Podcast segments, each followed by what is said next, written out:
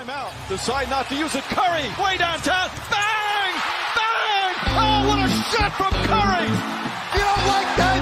You don't like NBA basketball!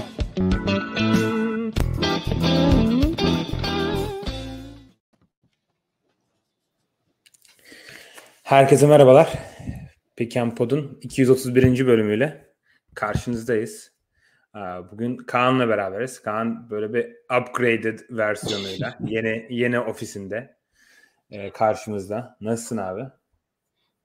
İyi valla. Çok kasti bir upgrade değil yani, herhalde bir bölümlük ya da belki bir iki bölümlük olacak, sonra değişecek yine. Olsun. Güzel olmuş. Bugün sezon sonu ödüllerini konuşacağız. Zaten bu kaçıncı? 4. sene yapıyoruz herhalde. 3. de 4. sene yapıyor olmamız lazım.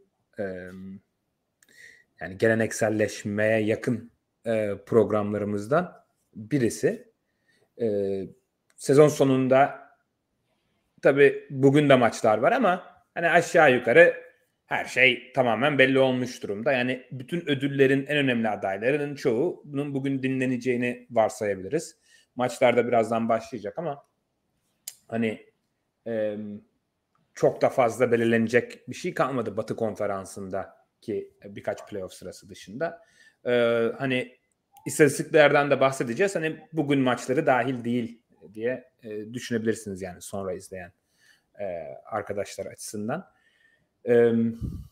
Bütün ödülleri dağıtacağız. All NBA'den MVP'ye, yılın çaylağından yılın savunmacısına, en çok gelişme gösterene. Bu sezon boyunca da 2 farklı programda yapmıştık zaten. Ama Ocak'tan beri, yani sezonun yarısından beri yapmadık. O yüzden bayağı bir değişiklik olabilir diye düşünüyorum. Başlamadan önce hatırlatmalarımızı yapalım. Bizi Twitter'da @Pick&Pod adresinden takip etmiyorsanız oradan takip ederseniz seviniriz. Orada aktif bir şekilde sohbete devam ediyoruz. Playoff'larda başlayınca daha da yoğun bir şekilde aktif oluruz diye düşünüyorum. Onun dışında Discord kanalımız aktif. Instagram'da varız. Onun dışında katıl butonumuz ve teşekkürler butonumuz da aktif. Daha önce de duyurduğumuz üzere 2023 boyunca bütün kanalın gelirlerini depremzedelere bağışlıyoruz. Katıl butonu, teşekkürler butonu, reklamlar dahil olmak üzere. O yüzden bizi oradan da destekleyebilirsiniz diyeyim. Abi başlayalım ödüllerle istersen, ama genel olarak hani büyük resimde senin için nasıl bir egzersizdi bu? Yani normal sezonların aksine. Çünkü şöyle bir fark görüyorum ben. Zaten bu konuda da NBA bir karar alıp 65 maç sınırı getirdi ki ondan da biraz bahsedebiliriz. Benim çok hani taraftarı olduğum bir şey değil. Ama böyle yani 70 maç sınırını falan geçen oyuncu sayısı oldukça az. Konuşacağız zaten. O yüzden oynanan maçlar ve dakikalar azaldıkça etkisi biraz daha önemli oluyor sanki. Ya da hani çok üst seviye oyuncular oluyor. 50 maç oynamış oluyorlar. Ama biraz daha düşük seviye oyuncu 70 maç oynamış oluyor. Bu ikisini nasıl değerlendirmemiz lazım? O biraz, ne demek istersin? Ne mesela? Sesim geliyor mu? Biraz bir yere takıldım gibi geldi.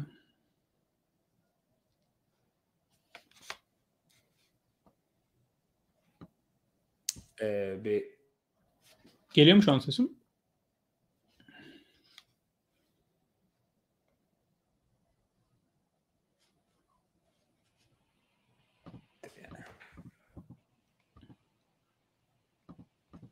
Görebiliyor musun? Görüyorum şimdi ama. Ha, belki de sen kesildin, bilmiyorum. Ama anladım yani sorunu. Yani şimdi dediğin gibi seneye değişiklik olacak. Hani All-NBA takımlarına sanıyorum 63 maç 20 dakika üzeri oynaması gerekiyor oyuncuların. 2 maçta 15 dakika üzerinde oynadıkları maç olması gerekiyor. 65 maça toplanıyor. Hani bir 65 maç sınırı geldi oradan.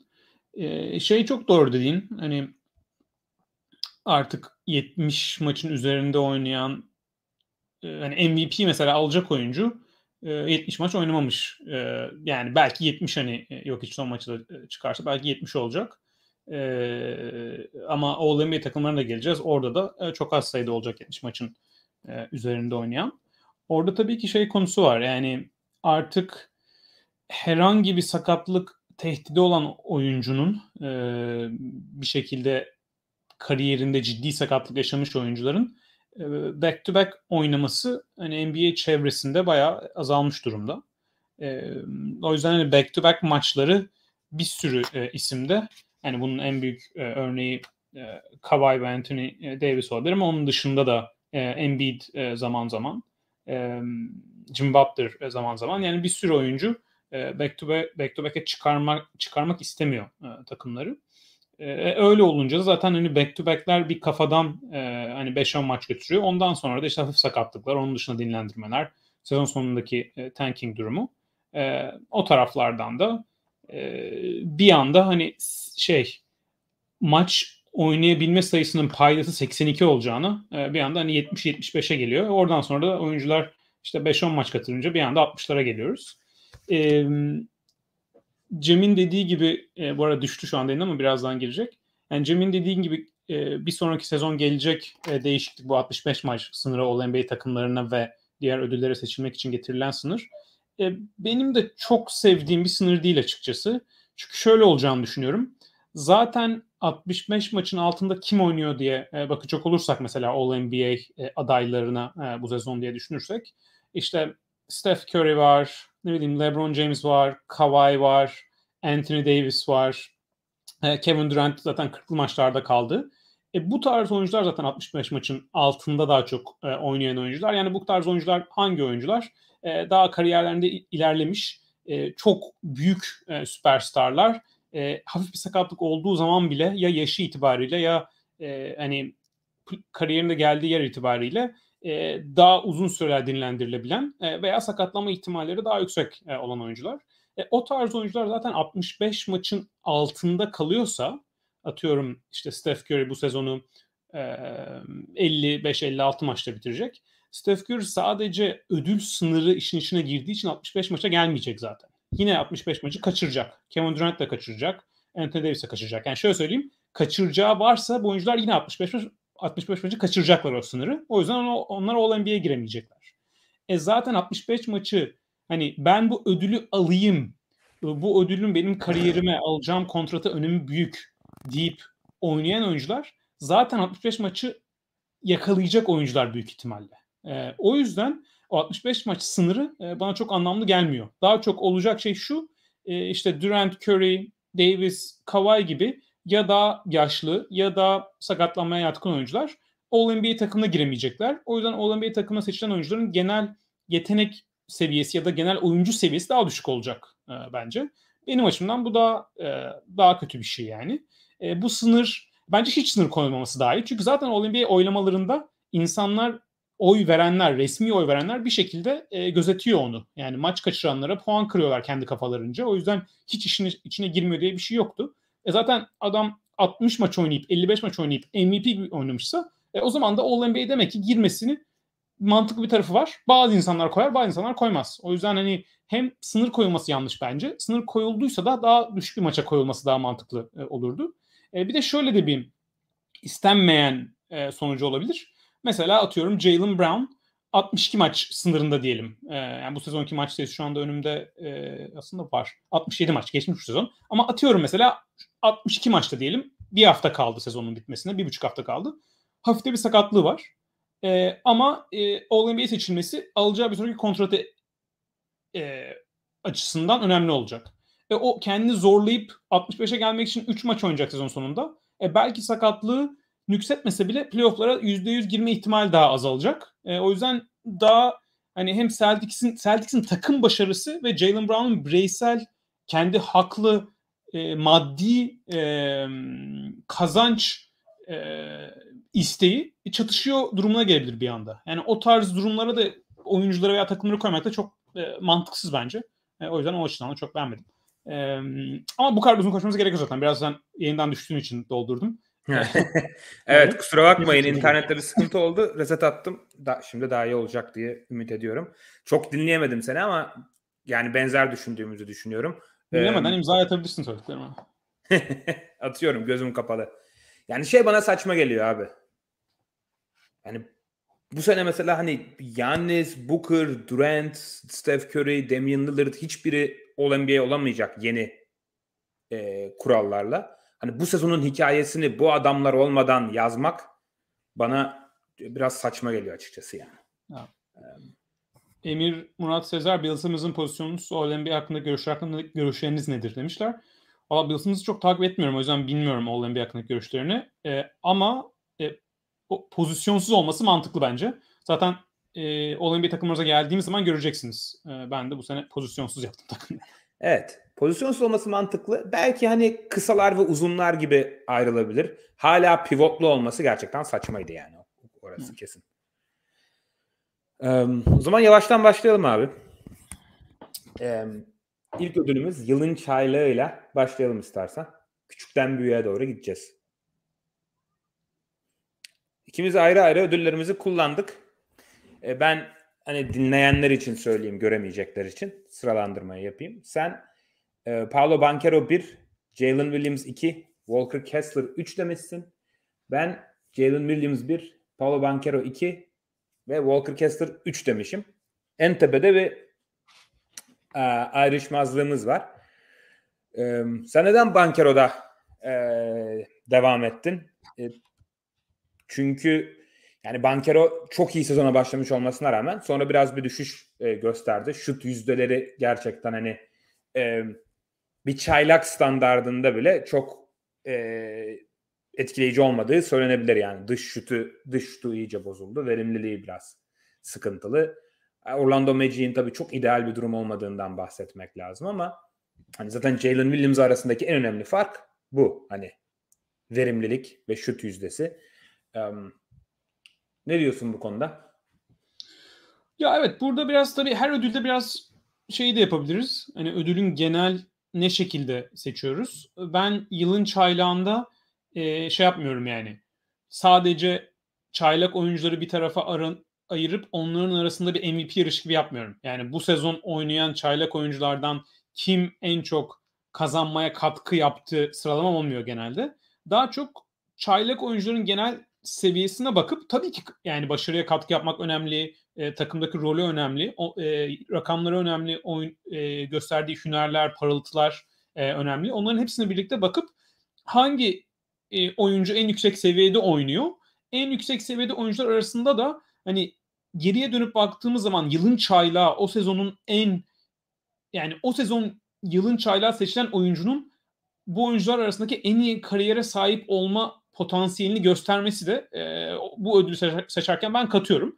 Tamamen ona göre seçmiyorum ama diğer ödüllerde öyle katmadığım bir tarafı var. Yani MVP seçerken, yılın savunmacısı seçerken 5 sene sonra yılın en iyi savunmacısı kim olur diye bir düşüncem olmuyor. Ama yılın çaylağı seçerken gelip dönüp baktığımız zaman 2023'te yılın çaylağı seçtiğimiz oyuncunun kendi draft ya da oynadığı sezon sınıfında en iyi oyuncu olması ihtimalde bir kriter görüşlerim arasında. Öyle baktığımız zaman genel oynadıkları seviye açısından bence yani 4, şöyle söyleyeyim, üst basamakta 2 oyuncu, onların bir alt basamağında bir 2-3 oyuncu daha vardı benim listemde. En üst basamakta Banchero ve Thunder'dan hani senin birinci seçtiğin Jalen'imiz vardı. Bir altında da Kessler ve sonra Kings'den de Keegan Murray de bence benzer bir seviyede düşünebiliriz. Kessler ve Keegan Murray biraz daha rolleri daha sınırlı.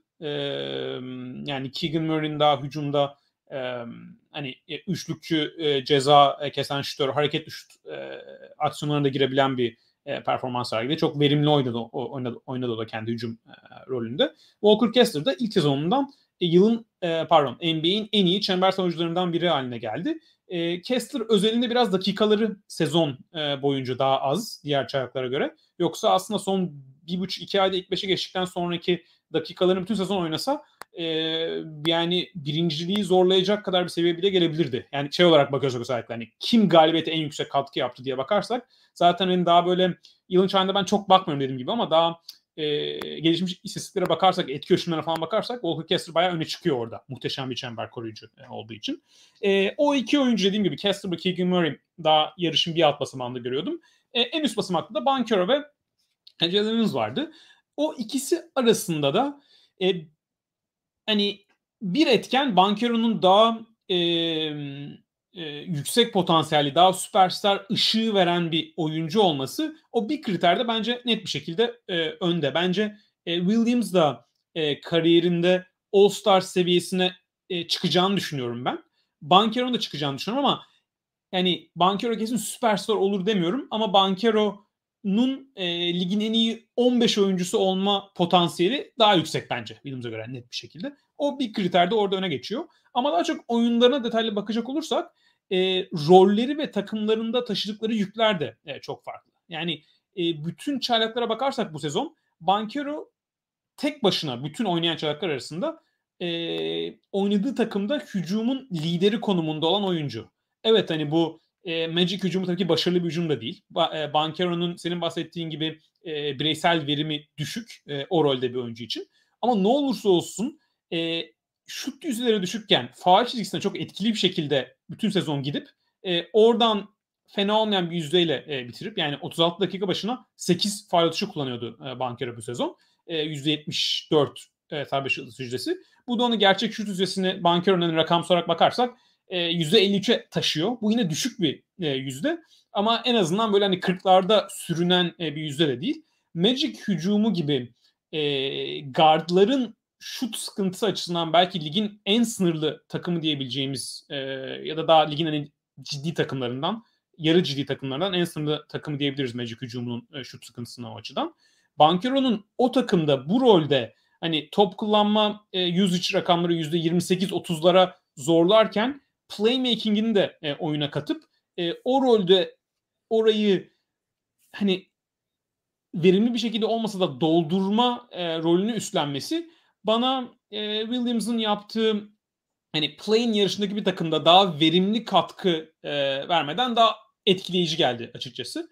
Bir de hani kazanmaya etki olarak bakıyorsak Williams'ın rakamsal tarafa dökersek onun da mesela on-off'larında sıkıntılı taraflarda var. Hani takım onsuzken daha yüksek performans gösteriyor sezon boyunca. Bu onun kötü katkı verdiği anlamına gelmez ama illa ki hani kazanmaya katkı olarak bakacaksak Williams'ın argümanında da sıkıntılı taraflar yok değil. Onların hepsini beraber koyunca Banchero'yu devamlı gördüm. Ya evet, yakınlar zaten. Biraz dediğin gibi kriteri nasıl değerlendirdiğinle alakası var kesinlikle. Ben Jalen Williams'ın istatistiki profilini Banchero'nun bence net önünde görüyorum. Yani sadece takıma verdiği katkı olsa bence çok da tartışma olmadan Jalen Williams kazanır zaten. Yani Jalen Williams'ın gerçek şu yani %60 üzerinde gerçek şut yüzdesi var. Savunması Banchero'dan net bir şekilde daha iyi. Evet, on-off rakamlarında bazı yani Thunder zaten Orlando'dan daha iyi bir net rating'e sahip olduğu için o olmadan daha iyi oynuyor olabilir ama sonuçta Jalen Williams sahadayken OKC'nin performansı Banchero sahadayken Orlando'nun performansından çok daha iyi sadece sahada olduğu döneme bakılırsa.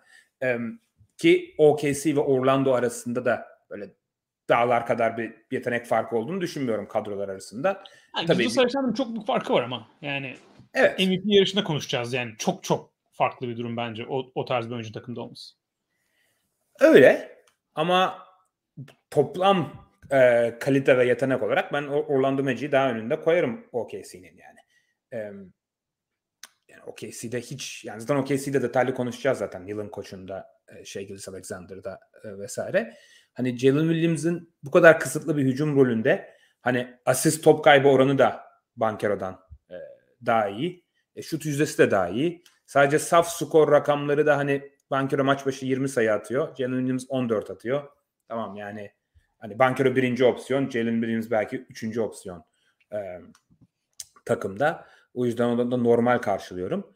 Ki yani benim açımdan evet Banchero'nun bu ligde süperstar olma ihtimali Jalen Williams'dan daha yüksek ama yani All-Star olma ihtimalleri arasında çok ciddi bir fark görmüyorum ben açıkçası. Yani ben Jalen Williams'ın da tavanının düşünülenden daha yüksek olduğuna inanıyorum. Çünkü eksiği olmayan bir oyuncu Jalen Williams'a. Evet yaşı biraz daha ileride Banchero'ya göre 22 yaşına girecek. O yüzden biraz daha tecrübeli olmasının avantajı var tabii ki. Fiziğinin daha oturmuş olmasının avantajı var ama Jalen Williams top hakimiyeti çok iyi. İçeri driver'ı çok iyi. Şut atabiliyor belli bir seviyede. Çok iyi bitirebiliyor. Savunması dediğim gibi hem birebir savunması idare eder seviyede ki yardım savunması gayet iyi olan bir oyuncu size itibariyle. O yüzden bence tavanları arasında da bilmiyorum bana sanki düşünülen kadar fark yokmuş gibi geliyor bana. Jalen Williams'ın da süperstar olma ihtimali çok yüksek olmasa da ben hatır sayılır derecede öyle bir ihtimal olduğunu düşünüyorum.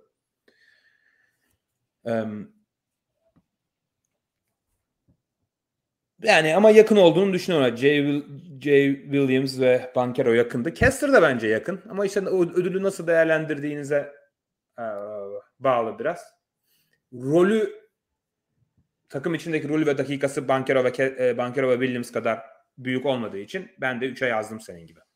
Yani genel sezon boyuncaki dakikası bayağı daha kısıtlı aynen. Yani Williams'e Banchero'ya göre. Evet. Bir de şöyle söyleyeyim yani mesela Banchero Thunder'da oynasaydı bu sezon bence Jalen Williams'ın verdiği katkıyı verirdi. SGA ile yan yana koysan hani verim açısından da. Yani onun taşıdığı rolün de daha zor bir rol olduğunu düşünüyorum. Yani Jalen Williams Orlando'da oynasa o da şu anki olduğu rakamlarından daha yüksek sayıya çıkardı ama onun da verim düşerdi bence. Hani yaptıkları katkı açısından o yüzden böyle bir tanesininkini diğerinden çok daha değerli görmüyorum. Evet yani yakınlar dediğim gibi. Ben bir yılın All Rookie Team'de yaptım kafamda. Şöyle 5'i tamamladım.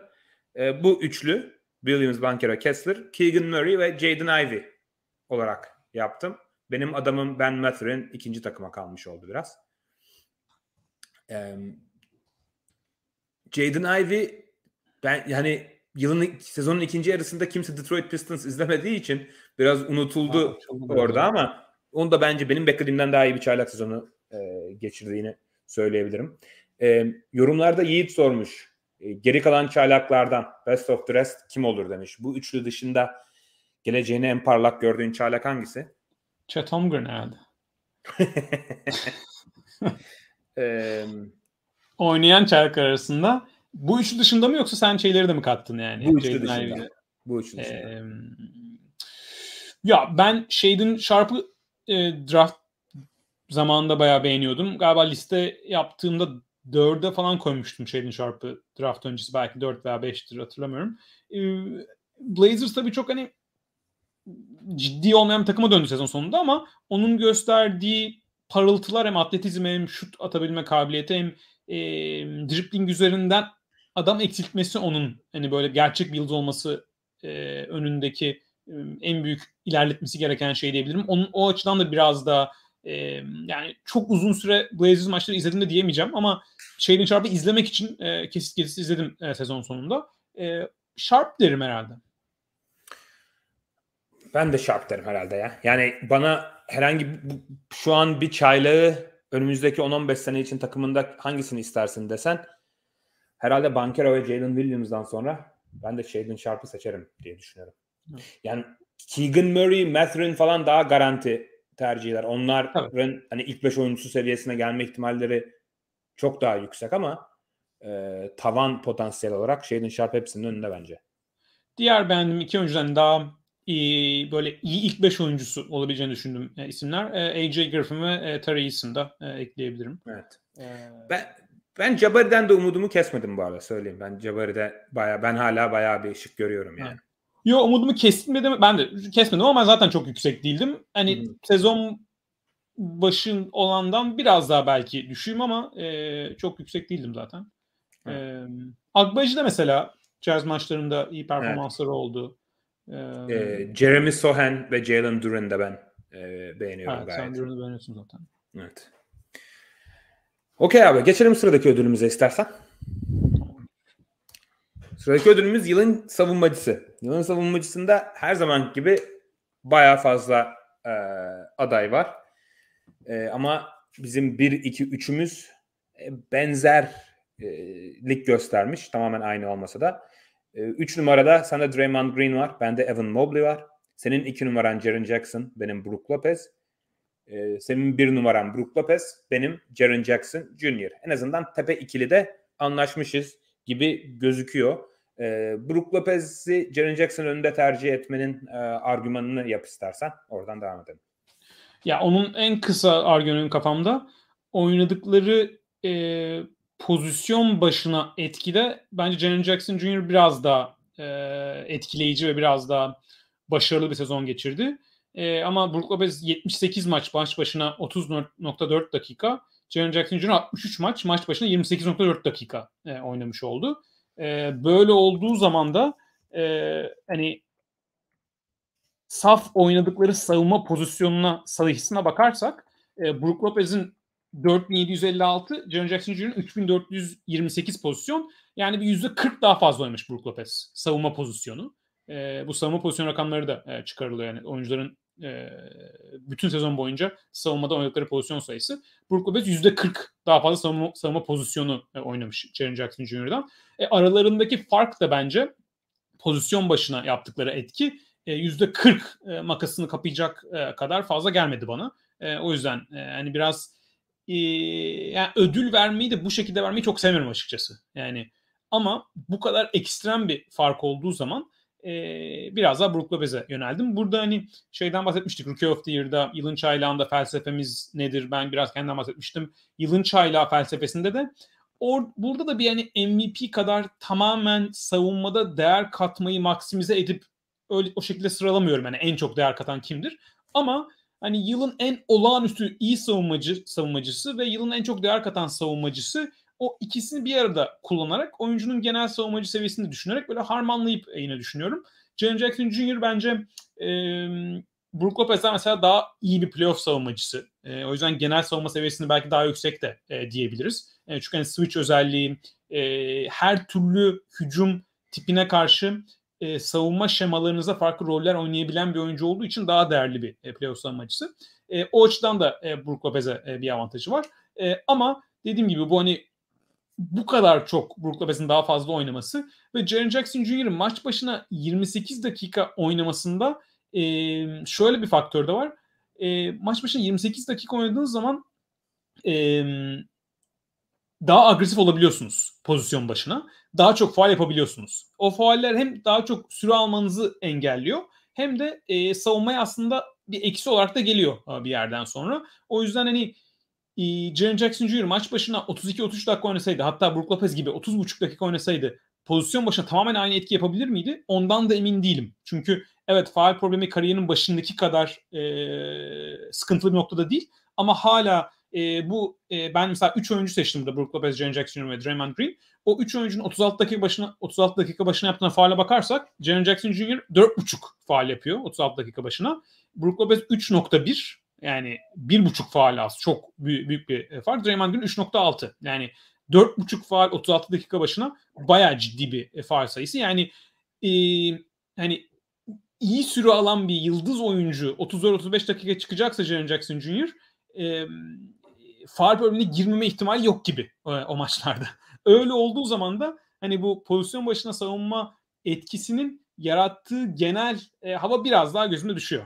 O farkı oradan buldum.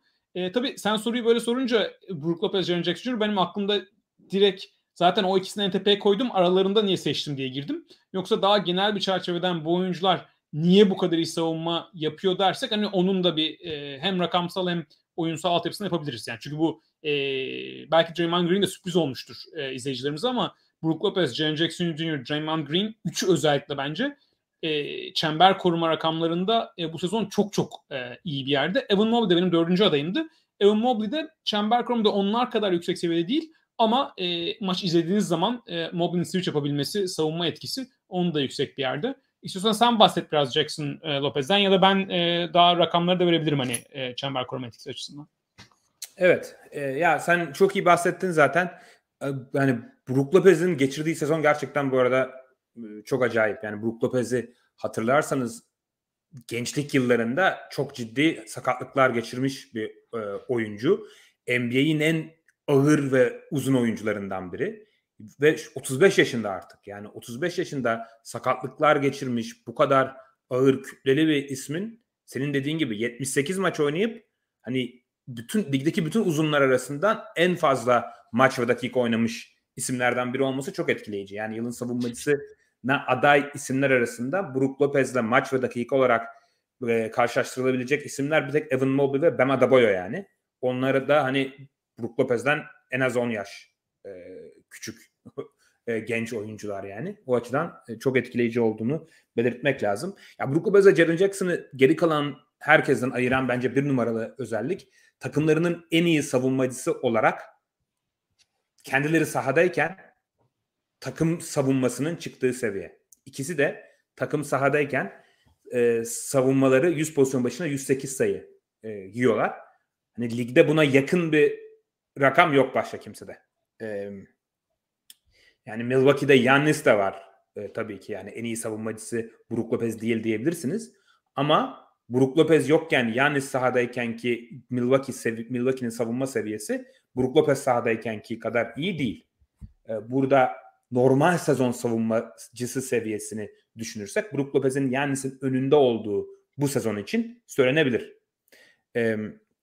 Bunda da en önemli etken tabii ki hani rakiplerin Brook Lopez sahadayken veya bütün bu oyuncular sahadayken çember etrafında şut atmaktan ne kadar korktuğu, ne kadar çekindiği ve attıkları zaman da ne kadar isabetli attıkları. Yani Brook Lopez rakipleri çemberden şut denemesini azaltma konusunda ligin en iyilerinden biri.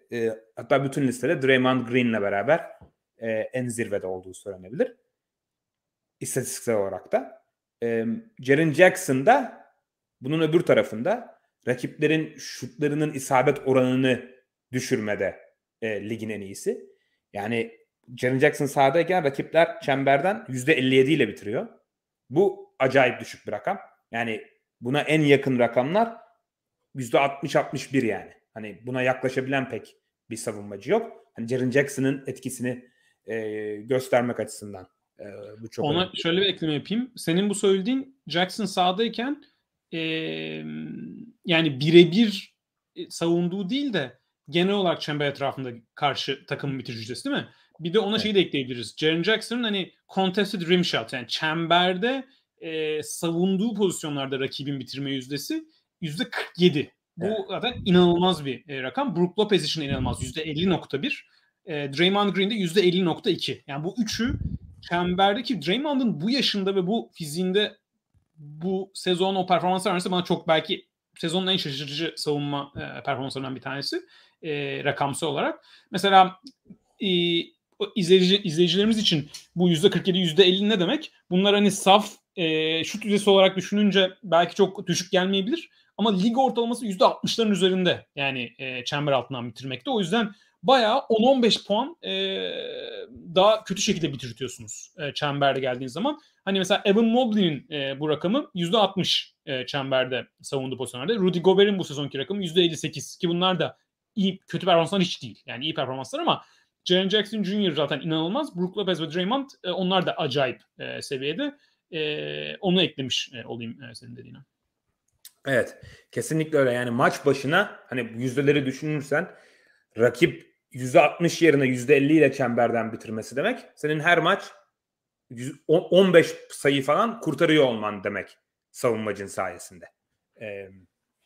Bu acayip bir rakam gerçekten. O yüzden hani bu isimleri öne çıkardım. Draymond da benim dördüncümdü. Hani bazı diğer isimlerden bahsetmek gerekirse yani Bam Adebayo'yu da düşündüm. Embiid'i de düşündüm. Claxton düşündüm. Gobert'in rakamları düşünüldüğü kadar kötü değil. Hala bir aday. Yok Gobert'in sezon sonu özellikle ya da sezon ortasından sonra tam sakatlığından sonra Wolves savunması toparladıktan sonra Gobert'in genel sezon savunma rakamları ve performansı da belki yılın savunmacısının en tepe adayı olarak değil ama gayet iyi bir seviyede. Hani hücumda evet, çok sıkıntılı bir sezon ama savunmada yine eski Gobert olmasa da ciddi bir seviyede. Evet. Anthony Davis ve Giannis'i de düşündüm yani, onları da söyleyeyim aday olarak. Evet. Tabii hep uzunları konuşuyoruz genelde. Hani ki bu normal sezonda çember korumanın elit bir normal sezon savunması kurmasındaki en büyük rol orada geliyor. Elit çember savunmasından. Çünkü savunmayı oradan koruyorsunuz. O yüzden uzunlar daha öne çıkıyor. Daha yani uzun olarak düşünmediğimiz oyuncular arasında bence yine O.G. Anunoby de çok iyi bir savunma sezonu geçiriyor. Timberwolves da yine McDaniels da çok iyi bir savunma sezonu geçiriyor. Ben bir all defense takımı kurdum, 2 tane. Sana söyleyeyim istersen. Evet. Yani bunu yapmamıştık da ben çalışırken bir takım çıkardım. All Defense 1. takımıma Jrue Holiday, Alex Caruso, Jaren Jackson, Evan Mobley ve Brook Lopez aldım. 2. takımıma da Jaden McDaniels, Jimmy Butler, OG Anunoby, Draymond Green ve Giannis aldım. İyi liste. Bir Caruso, o da çok az oynuyor. Yani o yüzden ben en azından İlk takıma kesin almazdım diye düşünüyorum. NBA First Team'i. İkinci takıma belki o bir. Yani şu anda yapmadığım için tam belki. Dennis Smith Jr. falan da iyi bir savunma sezonu geçiriyor. Ha, Dennis Smith Jr. da var, evet. Caruso maç başının önünde şimdi 23,5 dakika oynuyor yani. Ben Tybal'da da buna karşıydım mesela. Yani böyle 23 dakika oynayıp ben herhangi bir All-NBA All Defense takımına alamıyorum. Belki çaylak alınabilir. Ya Chicago'nun bu savunmacı kadrosu, bu savunma kadrosuyla ligin en iyi savunmalarından biri olmasını bayağı bir Alex Caruso'ya verdim orada şeyi. Ama maçın yarısında oynuyorsa ne kadar etkili olabilir? O doğru. Öyle bir tarafı da var. Zaten yorumlarda da Atasu Deniz abi sormuş, en iyi perimetre savunmacısı kimdi bu sezon diye. Yani kısalardan hani Jrue'dur herhalde. Kanat olarak da McDaniels ya da OG Anunoby olabilir ya. Evet, Smart biraz daha bence biraz bir adım geri attı. Normal sezonda yazılan belki playoff'ta vites arttırır. Ben yine hani 2 tane perimetre savunmacı seçsem herhalde Jrue ve OG'yi seçerim diye düşünüyorum. Gary Payton sağlıklığında konuşursa o da tabii. Yani. Evet de bu sene neredeyse hiç oynamadı yani. Evet, geçelim o zaman bir sonraki ödülümüze. Pardon. 6. adam. En sevdiğimiz ödüllerin başında geliyor. Buna bu kadar çok uzun zaman harcamaya gerek yok diye düşünüyorum. Gerçekten yine çok fazla adayın olduğu bir yarış.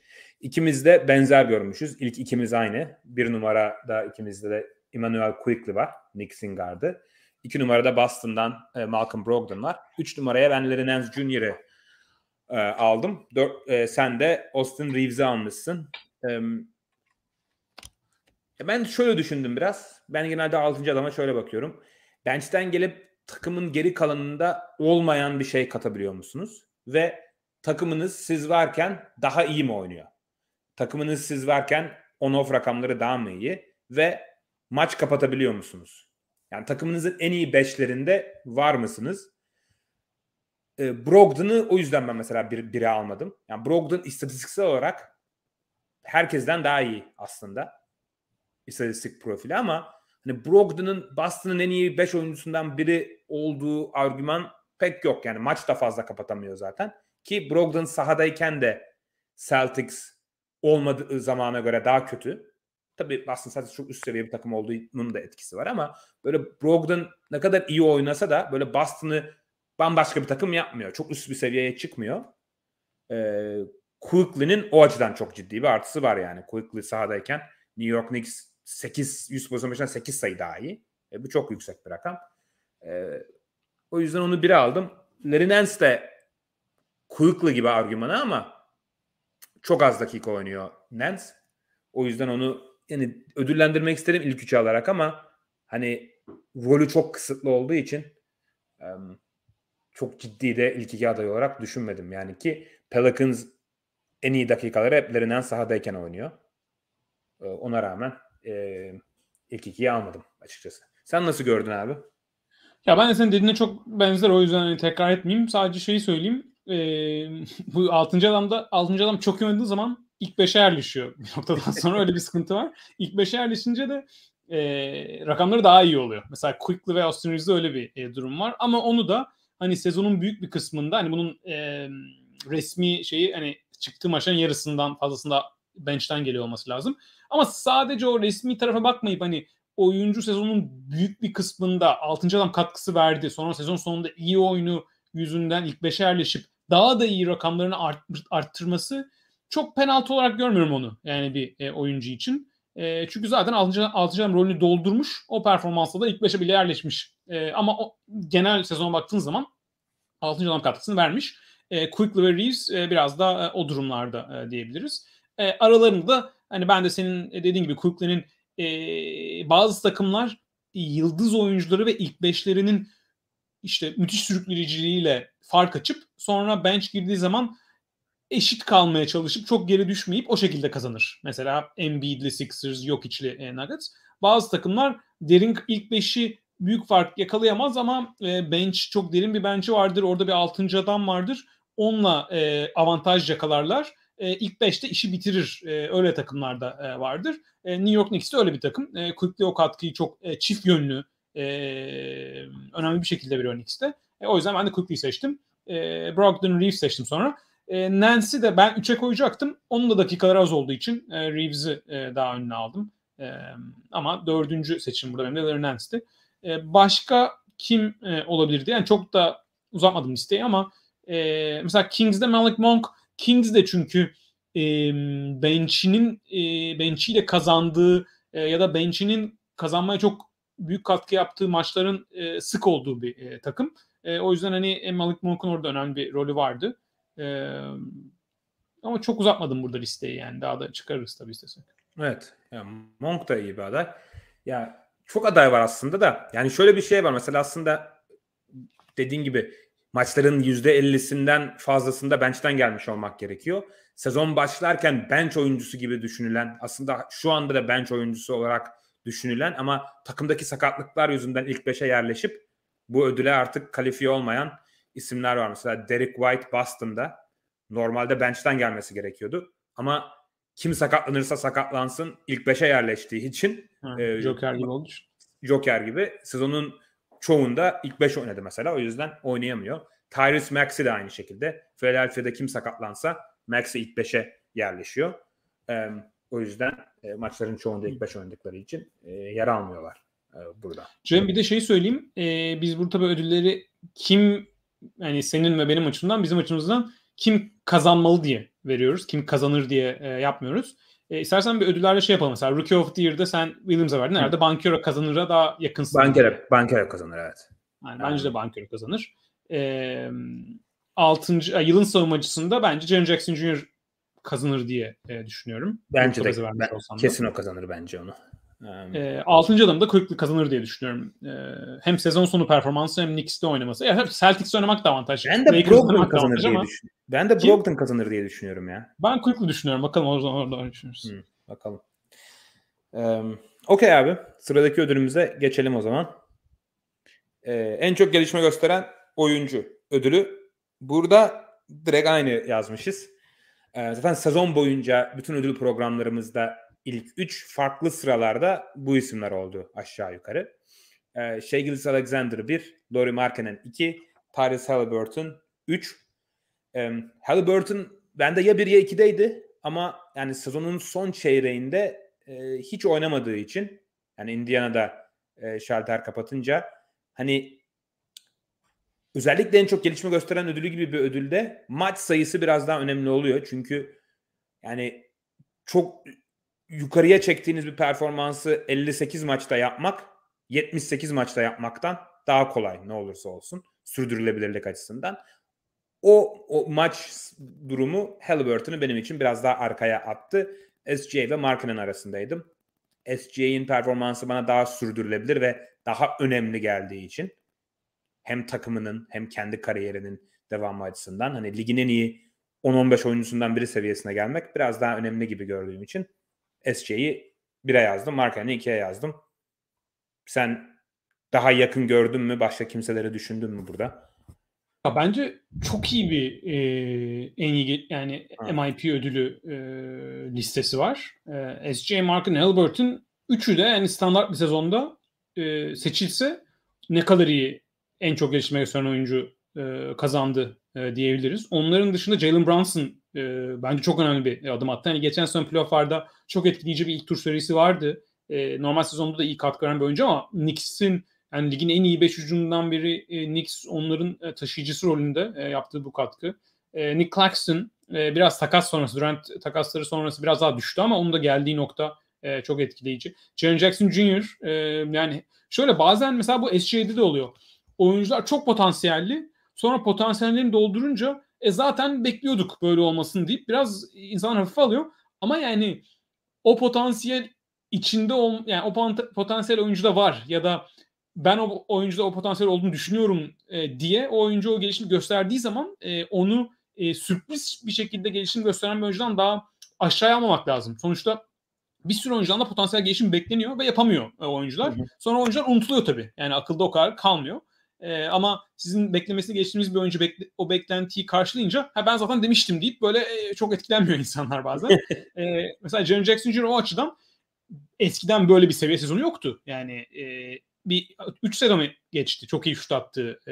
Evet. 2020 olması lazım. Evet. Ama yani yılın savunmacısı diyoruz yani. Sen 1 diyorsun, ben 2 diyorum. 1 olursa ben de okeyim. Yani o seviye bir oyuncu, o seviye bir sezon geçirmesi Ja Morant'in yokluğunda da hücum rolünü de bayağı arttırdı o dönemde Grizzlies'de. Bence o da çok gayet iyi bir aday.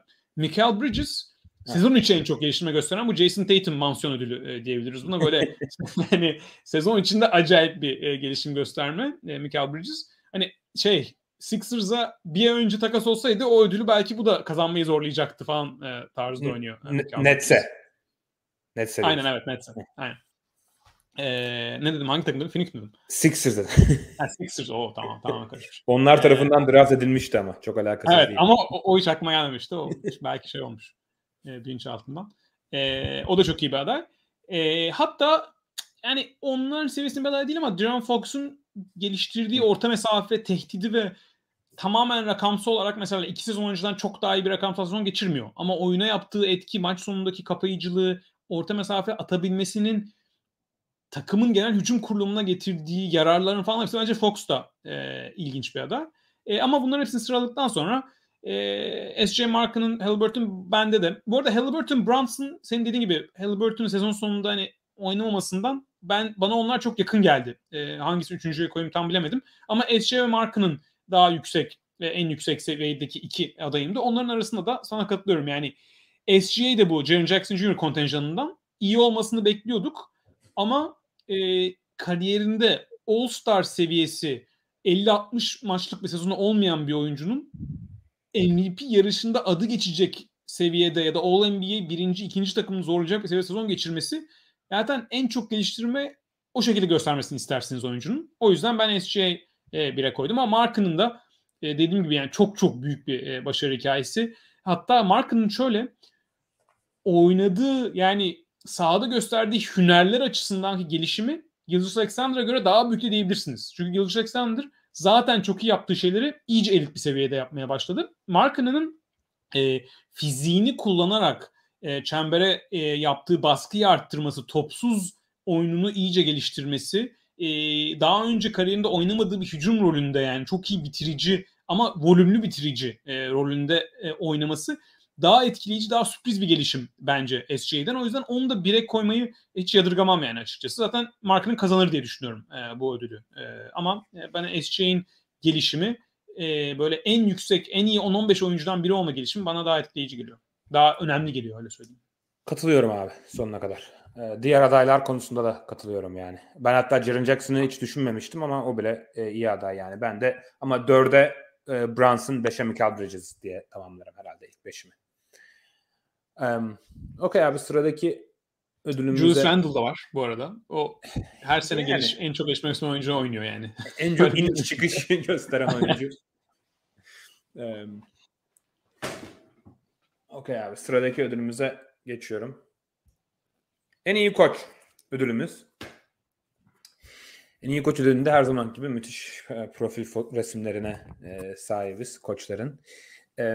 benzer adaylar var. Sırası biraz farklı. Sen 1 numaraya Sacramento koçu Mike Brown, 2 numaraya Cleveland koçu J.B. Bickerstaff, 3 numaraya da Oklahoma City koçu Mark Daigneault. Hala ben tam söyleyemem. Daigneault falan da diyorlar bu arada. Bilmiyorum ne diyeceğiz. Hala karar vermedik.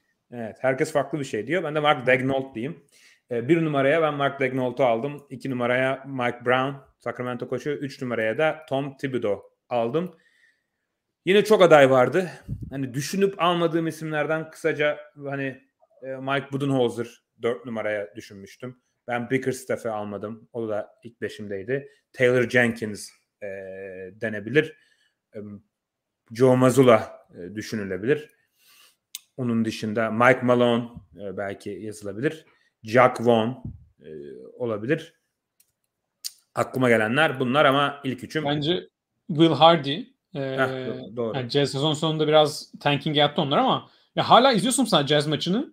Adamlar tanking yapsa bile yapmıyorlar yani böyle maç. Acayip bir kopararak oynatıyor oyuncularını. Bir de normal sezon playoff arası makasının en açık olduğu kötü şekilde Doug Rivers yine gayet başarılı bir normal sezon koçluğu yaptı bence. Doğru. Doug Rivers gayet iyiydi dediğin gibi. Sen neden Mike Brown'da karar kıldın? Net bir şekilde 1 miydi? Oradan başla istersen. Ya nete yakındı. 3'e koyduğum 3 belki onların yanına 4'ten sen Thibodeau'yu çok koydun değil mi? Ben 4'ten Thibodeau ve Budenholzer arasındaydım. O 5 koçu böyle ayrı bir yere koyabilirim diye düşünüyorum. Ama bu üçlü de çok zorlanmadım yani. 4.'den daha net önde gördüm. Aynen oyuncularda konuştuğumuz gibi takımlarda da yılın koçu seçerken koçun takımını hani çok kötü olmasını beklediğimiz bir takımı playoff yarışına sokmaktansa iyi olmasını, orta seviye olmasını beklediğimiz bir takımı ya ciddi bir hani şampiyonluk adayına yakın ya da playoff'larda böyle ev sahipliği alması seviyeye getirmesi ona biraz da etkileyici geliyor. Oradan bir Mike Brown ve Bickerstaff'ı hani Mark Daigneault'u seviye olarak yaptığı koçluk performans olarak aynı yere koydum kafamda. Ama Bickerstaff ve Mike Brown'un daha gerçekten ciddi başarılı normal sezonla geçirmiş iki takımı koçu olması oradan biraz Daigneault'u 3'e aldım. Yoksa sen bahsedersin orada Daigneault'un yaptığı şey de çok etkileyici. Mike Brown ve Bickerstaff arasında da şimdi koçlardan genel bahsederken genelde NBA'de hücumda yetenek çok ön planda olduğu için elit hücum takımlarının hücumlarının sürüklenmesinde biraz daha oyuncuların rolü genelde öne çıkıyor. Savunmanın beklentiyi aşması veya elit bir seviyeye gelmesinde koçların rolü biraz daha yüksek oluyor. Ha, bu belki baş koçun sorumluluğu değildir. Belki çok iyi bir asistan savunma koordinatörü vardır ama ne olursa olsun sonuçta bu ödül aslında bütün coaching staff'a veriliyor o takımın. O yüzden hani savunmada beklentiyi yaşayan ya da çok iyi etkileyici performans gösteren takımlarda yılın koçu için biraz daha avantajlı bir durum bence. Bu dediğim aslında Bickerstaff Mike Brown'a karşı avantajlı tarafı düşürüyor. Ama bu sezon Sacramento Kings'in bu kadar elit bir hücum oynamasında bence bütün koç ekibinin Mike Brown'un sezon öncesinde çok belli bir planla gelip Kings'i eldeki oyunculara çok iyi çalışıp onlara mükemmel uyacak hücum sistemini geçirip onun üzerinden ligin en iyi hücumuna çıkarma performansı standart bir elit hücum takımında koçun alacağı paydan daha yüksek bir pay vermeme sebep oluyor Mike Brown'a. Çünkü hani Sabonis'i hücumda kullanabileceği en iyi şekilde kullanıp Fox'u hücumda kullanabileceği en iyi şekilde kullanıp Kevin Huerter'i, Keegan Murray'i Kings'in bench'ine bakarsanız aslında çok güçlü bir bench'te değil ama bench girdiği zaman da çok iyi katkı aldı bu sezon. Rolleri çok iyi belirledi. Yani bir koçun zaten yapabileceği en iyi şey oyuncuların rollerini doğru belirleyip oyuncuları belirledikleri rolde motive şekilde oynatabilmesi. Mike Brown da onun bayağı hikayesini yazdı bence bu sezon. Kimya tarafından da zaten hani Beam Team Kings'in bu başarısı çok yüksek bir seviyede. O yüzden benim için hani ligin en iyi koçlarını sıraladı desen Mike Brown'u ben hala görmek isterim bir iki sezon. Bu seviyede. Böyle onu çok üstlere çıkarmadan önce. Hatta mesela bir takım kuracaksın. Koçun Daigneault mu olsun, Mike Brown mu olsun desen ben Daigneault'a daha yakınım. Onun son birkaç sezonda gösterdiği performans bence daha etkileyici. Ama bu sezon özelinde, normal sezon özelinde Mike Brown'un hücumda bu etki yaratması, savunmada da ligin yani en kötü galiba 6. savunması Kings şu anda. Evet. Ama kalite olarak da zaten ligin en kötü 4-5 savunmasından biri olmasını bekleyeceğiniz bir savunma kalitesi var. O yüzden savunmadaki kötülük de Mike Brown için bir hiç eksi değil. Yani artı, büyük bir artı değil ama böyle nötr bir tarafta savunmada. Hücuma çok etkileyici. Genel seviye olarak o yüzden onu 1'e koydum. Bickerstaff'te o da Cavs'in şöyle bir durumu var. Net rating olarak hani Celtics'e yakın bir noktada ligin en iyi net ratinglerden birine sahip. O yüzden belki kazanma sayısı olarak en üstte değil Cavs ama oynadıkları oyun seviyesi çok yüksekti. Ve Cavs oynatması çok kolay bir takım değil. Çünkü 2 fiziksiz guard, 2 uzun savunmacı ve 3 numara olmayan böyle aslında yapboz olarak hani bazı noktalardan çok iyi uyan ama alışılmış bir NBA sistemine de çok böyle çat diye oturup uyandığı bir takım değil. O takımdan bu verimi alabilmek, yeni oluşmuş bir takım. Donovan Mitchell'ın gelmesiyle tabii ki yani Jarrett Allen, Evan Mobley, Garland vardı ama en büyük parçasının yeni geldiği bir takım. Bu ilk sezondan bu kadar beklentileri doldurup geçmesi ve elit savunmayı oynatabilmesi, elindeki oyuncuları çok iyi kullanıp oradan ben 2'ye aldım. Bu şekilde düşündüm koçu sıralamasında. Abi mantıklı yani Bickerstaff'in Garland ve Mitchell gibi 2 tane çok fiziksiz, savunması kötü guardla ligin en iyi savunmasını sahip olması çok etkileyici yani gerçekten. Mike Brown'dan çok iyi bahsettin zaten. Ligin en yaratıcı hücumlarından birini oluşturdu. Tom Thibodeau'yu ben aldım. Tom Thibodeau'yu da şu açıdan aldım. Hani en çok gelişme gösteren koç ödülü olsa herhalde bu sezon Tom Thibodeau alırdı. Çünkü alıştığımız Tom Thibodeau'nun tam tersi bir takım yarattı New York'ta. Ama yine çıt uzun oynatıyor. Her şey. Yani zaten evet. Oynatsın da onu bırakmıyor evet. Yani. Onu diyecektim. Bir o kaldı. Ama hani ne bilirdik Thibodeau hakkında? Yaşlı oyuncu sever, genç oyuncu oynatmaz dedik. Evan Fournier ile Derrick Rose'u sildi attı. Evet. Quentin Grimes'i, Miles McBride'a acayip dakikalar veriyor. New York'un ligin en iyi 2. hücumu yaptı. Her zaman hücumdaki yaratıcı olmayan yönü eleştirilirdi Tom Thibodeau'nun. Tam tersi çok yaratıcı, modern bir hücuma sahip New York Knicks ve hani net rating açısından ligin 7.'si New York. Yani Sacramento'dan mesela daha iyi bir performansları var. Galibiyet sayısı daha yüksek olmasa da.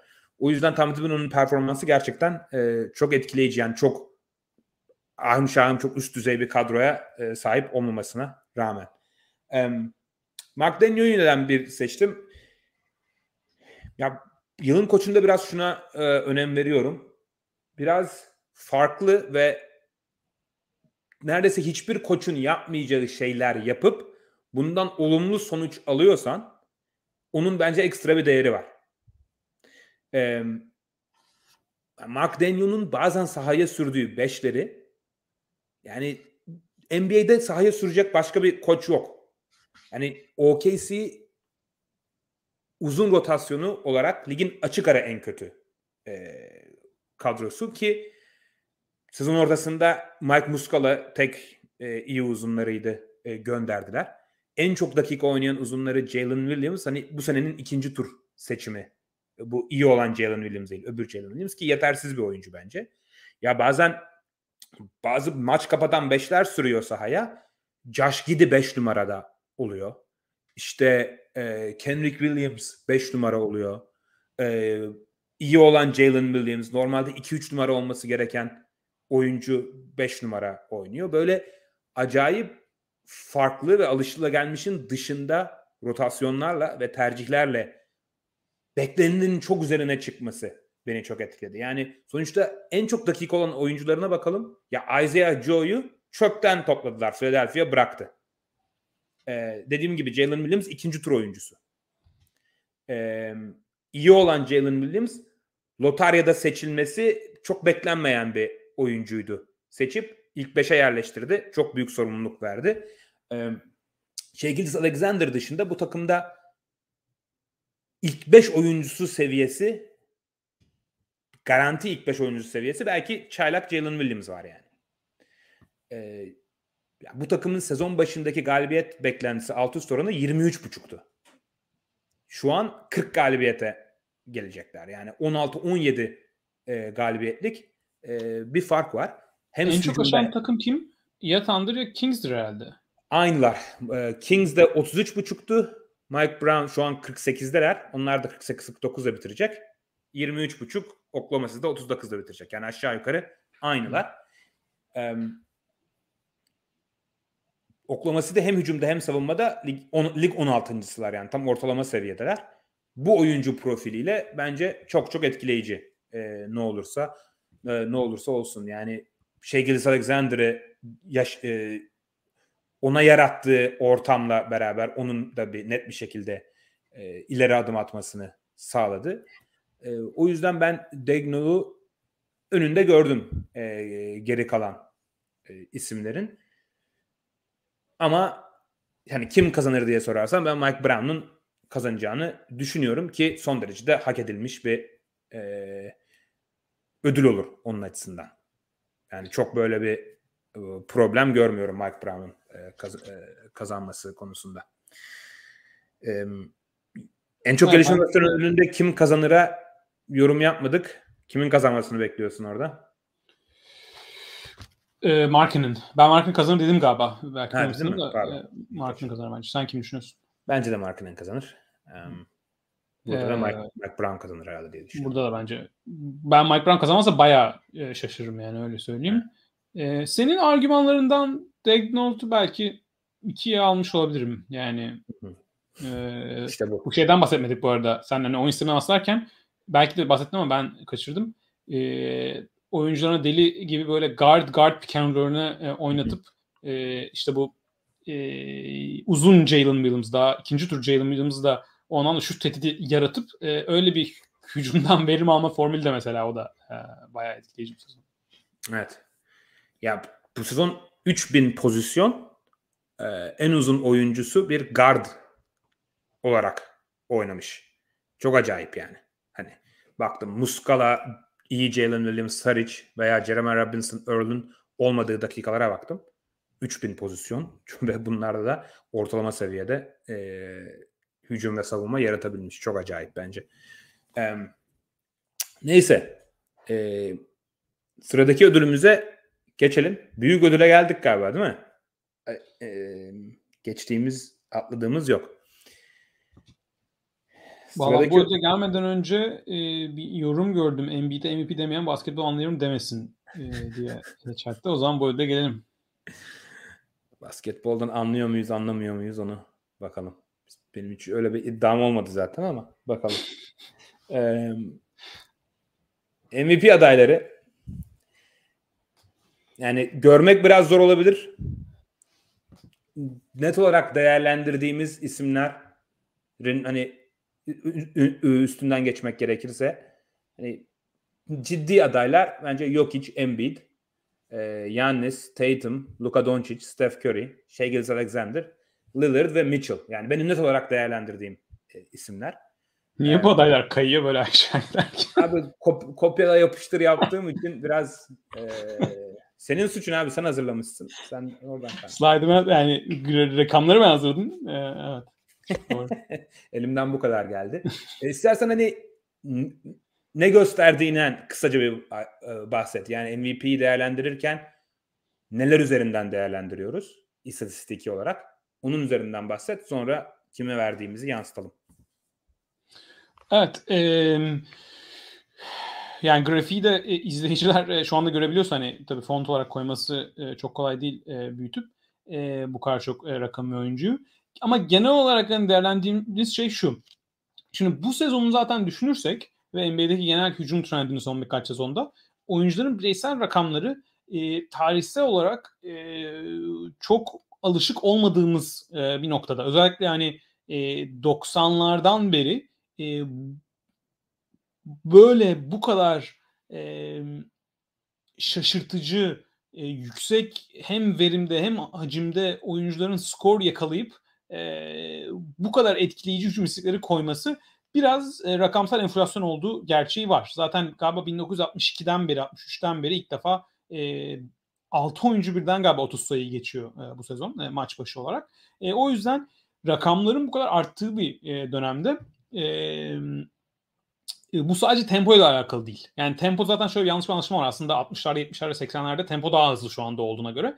Ama oyun sistemi artık NBA'de son 10 sezondaki hem insanlar neyin daha iyi maç kazandığını daha iyi biliyor. Daha iyi maç kazanmak, daha verimli hücum etmek, en iyi oyuncularınıza top verip hücumu da onların en verimli olacak şekilde düzenlemek.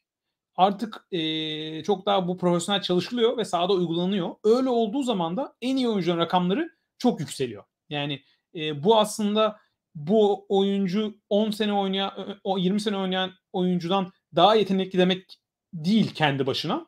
Ama onun bireysel etkisinin daha fazla maksimize edildiği bir sistemde oynuyor olduğu yere geldik artık. Öyle olduğu zaman da sadece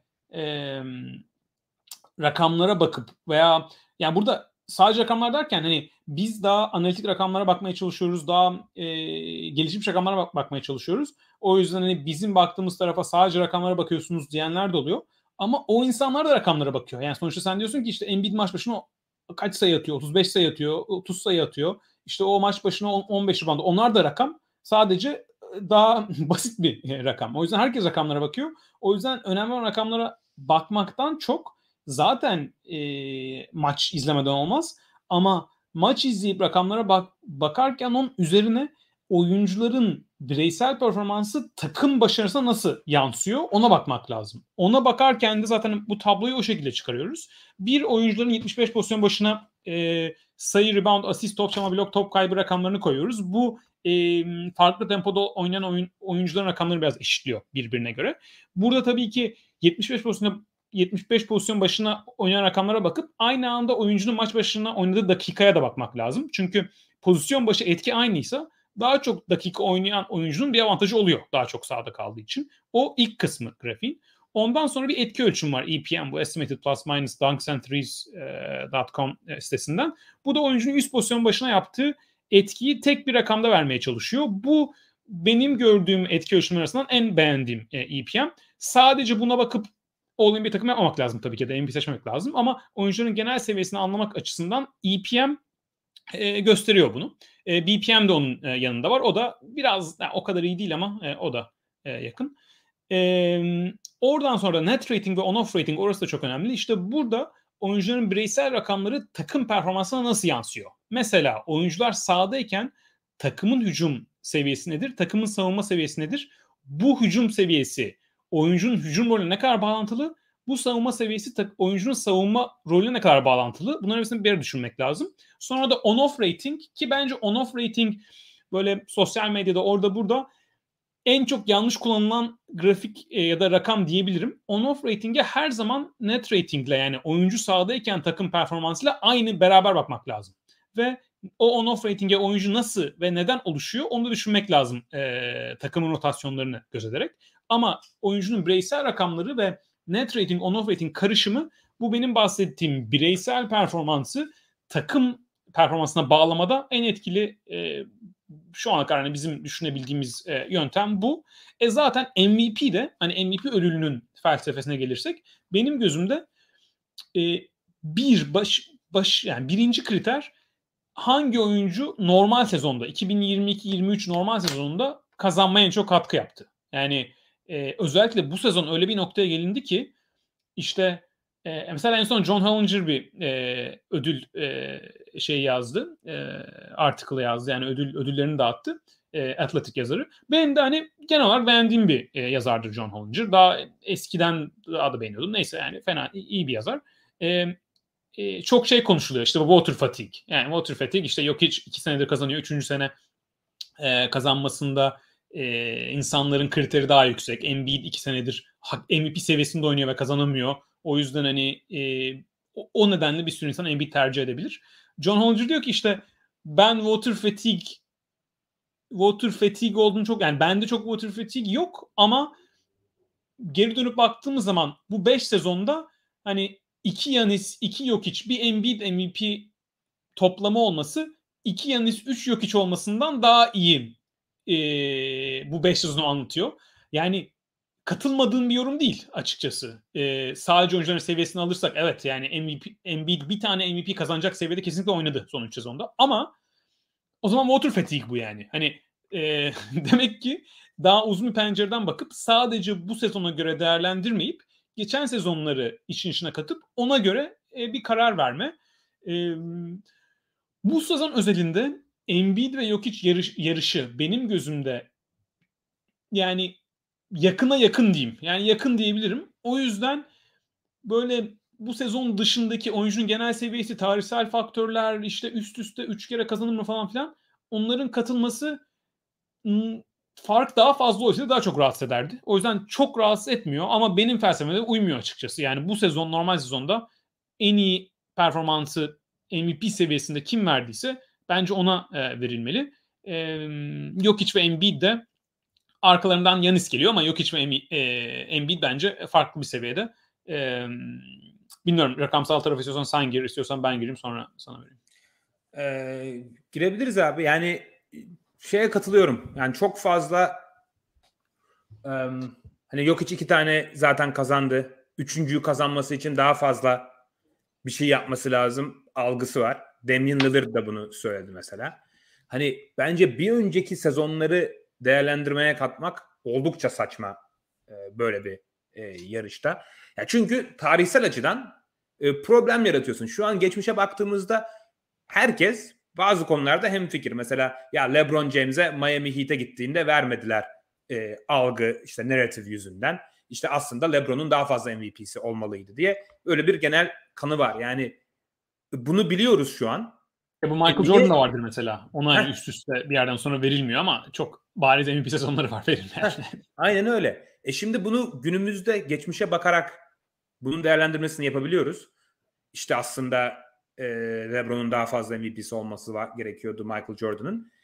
Hem bunu söylerken bir yandan da şu an aktif olarak bunu yapıyoruz Jokic konusunda. İşte Jokic çünkü üst üste 3. defa kazanırsa kim var? İşte Larry Bird ve kim? Bill Russell mı daha önce bunu?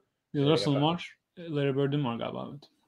Evet. Sadece o gruba dahil olmalı mı? Yani bunun hiçbir önemi olması gerekiyor bence.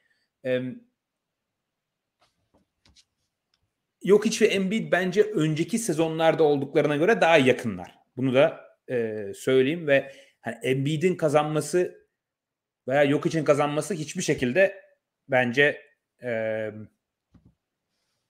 haksızlık olmaz yani. İkisi de sonuna kadar hak ediyor diyeyim ki normal bir sezon, normal bir MVP sezonunun da üzerinde bir tarihsel performans var bence kesinlikle. Ve evet, Embiid eğer kazanamazsa bence Embiid için çok üzücü bir durum yani. Bunu da kabul ediyorum. Aynı şekilde All-NBA 1. takımına girememesi de ciddi bir haksızlık denebilir. Hani ligin en iyi 2-3 oyuncusundan biri normal sezonda. Ama böyle bir haksızlık var ona diye başka bir haksızlık yapmak da bana çok mantıklı gelmiyor yani. Ne olursa olsun. Deyip bence şeye geçelim yani. Argümanlara geçelim. Ben şöyle diyeyim yani. Benim açımdan önemli argüman, en çok baktığım şey bu oyuncular sahadayken takımlarının performansı. Burada çok ciddi bir Jokic avantajı var. Jokic sahadayken Denver ligin açık ara en iyi takımı. Yani 100 pozisyon başına artı 13.4. Embiid sahadayken Philadelphia artı 8.9. Şimdi bu direkt karşılaştırmak belki doğru olmayabilir. Rotasyonlar çünkü işin içine giriyor.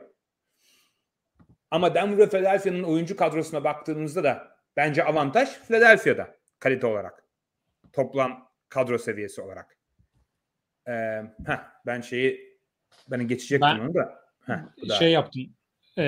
Biraz daha görünür bir grafik koydum. Evet, yine şovunu yaptın. Bir yandan konuşurken bir yandan onunla. O yüzden burada daha önce senin görmediğin rakamlar da var. Yeni bulduğun rakamlar var. Evet, o zaman sana atayım topu. Şöyle diyeyim. Yani sadece net rating'de Jokic'in önde olması değil, oynadıkları maçlarda takımlarının derecesi de benim için önemli mesela. Ona da ben önem veriyorum. Orada Jokic'in 68 maçta 48 galibiyeti varken Embiid'in 66 maçta 43 galibiyeti var. Orada da ciddi bir Jokic'e avantaj var. Daha bence düşük seviye bir kadroyla. Hani Denver'ın kadrosunda ne bir All-Star var, ne bir All-NBA var, ne bir yılın savunmacısı var. Ligde en iyi oyuncuları sıralasan ilk 35-40'a girebilecek başka bir oyuncu yok. Yok için yanında. O yüzden bu kadroyla Philadelphia'dan daha iyi bir saha içi performansı olması bence yok için önemli bir artı diyebilirim yani. Evet. Genel hatlarıyla oraya katılıyorum. Biraz daha şeye geçeyim. Sen de daha görmedin dedim. Senin gösteren grafikte daha bu yoktu. 75 pozisyon başına rakamları veriyoruz. Onları bir kısa Jokic'ten geçeyim. Jokic ve Embiid'den pardon. Hatta Giannis'i de katayım ki onun biraz daha niye 3. sıraya alıyoruz. Belki oradan da gelir. Şimdi hani en dikkat çeken rakamlar tabii ki bunlar maç başından biraz farklı 75 pozisyon başı olduğu için ama 75 pozisyonunda standart bir süper yıldız günümüz NBA'inde bir maçta 75 pozisyona yakın oynuyor. O yüzden böyle seçiyoruz. Jokic 27 sayı, 13 rebound, 11 asist. Lig ortalaması gerçek şut yüzdesi %58 bu sezon. Jokic %70'in üzerinde. Yani lig ortalaması gerçek şut yüzdesinin 12 puan üzerinde. Bu yani yanlışım olmasın ama böyle 75 pozisyon başına 25 sayıyı geçip lig ortalamasının da böyle 12 puan üzerinde olan skor performansı, o hacim ve o verim 2016 Steph Curry tarafından var. Daha da etkileyici bir şekilde. Onun dışında bu hacim ve bu verimde olduğunu sanmıyorum. Kendi oynadığı sezondaki verime oranla. Yani pür verimden bahsetmiyorum. %70'den bahsetmiyorum. Kendi oynadığı sezondaki verimden çıktığı fark. O yüzden bu hani genel verim artışını en azından bir nokta biraz azaltıyor. Embiid ise 36 sayıya çıkıyor. Yani muhteşem bir hacim. O da yine inanılmaz verimli. %7,5 puan üzerinde. Bu da kendi standartında çok tarihsel bir seviye. 11 rebound, 4,5 asist. 3.7 top kaybı. Giannis o ikisinin arasında yine Embiid'e daha yakın bir hacim. 75 pozisyon başına 35 sayı. Ama verim olarak yani kötü değil. 2.5 puan üzerinde lig ortalamasının ama Embiid ve Jokic'in genel sadece skorerlik açısından hacim ve verim kombinasyonuyla aynı o patlayıcı böyle süpernova etkisiyle bir skorerlik sezonu geçirmiyor Giannis bu sezon. Hani zaten biraz Giannis'in durumu Middleton'ın sakatlığından dolayı sezon başında daha çok sakatlık vardı. Biraz Giannis'in ideal hücum tipinden evrilip daha fazla mesela kariyerinde açık ara en fazla pick and roll oynattığı sezon bu sezon Giannis'in. Bu onun bireysel gelişim açısından iyi bir gelişim ama MVP yarışı açısından Giannis'in MVP seçilmesi biraz daha zor bir sezon takımdaki sakatlıklar nedeniyle. Buna rağmen inanılmaz maç kazandılar. O açıdan belki o argümanı katabilirsiniz ama Giannis'in oradaki bireysel taşıyıcılığında biraz daha hücum rolü açısından daha zor bir roldeydi bu sezon. O da onu biraz daha verimini düşürerek Embiid Jokic'e göre biraz daha arka seviyeye oradan koyuyor. Onun yanında benim eklediğim bu slayda top kullanma oranlarını ekledim. Bu top kullanma oranları şimdi bazen bahsediyoruz. Basketball Reference'da var, Clean the Glass'da var farklı rakamlar. Bu top kullanma oranları onlardan farklı. Bu Seth Partnow diye bir analist var. O da Athletic'de yazıyor. Eskiden galiba Milwaukee Bucks Analytics departmanının başındaydı. Kendi podcast'ı falan var. Onun topladığı oyuncunun hücumdaki genel rolünü tamamen ölçen top kullanma rakamlarını topluyor. Bu skorda zaten bulduğu yani bunu 3'e bölüyor top kullanmayı. Skor top kullanması, playmaking ve top kaybı. Yani oyuncunun bir hücumu nasıl sonlandırabilir? Ya sayı bulacak ya bir playmaking hareketi yapacak ya da top kaybedecek. Skor zaten hesaplaması kolay. Sayı, faal atışı. Playmaking'de hem asiste bakıyor hem de o oyuncu pası verdi ama pas verdiği takım arkadaşı şutu kaçırdı. Yine playmaking ile bitirmiş oluyor o oyuncu hücumu. Yani hücumun bitmesinde son pası vermiş oyuncu oluyor. Playmaking usage olarak, top kullanması olarak oraya katıyor. Top kaybı zaten belli. Bunların hepsini katınca oyuncunun hücumdaki genel rolünü daha iyi görmüş oluyorsunuz. O zaman baktığımız zaman da mesela Jokic ve Embiid'in rolü birbirine bayağı benzer. Hatta Jokic'in daha yüksek, çünkü Jokic'in playmaking oranı çok yüksek seviyede.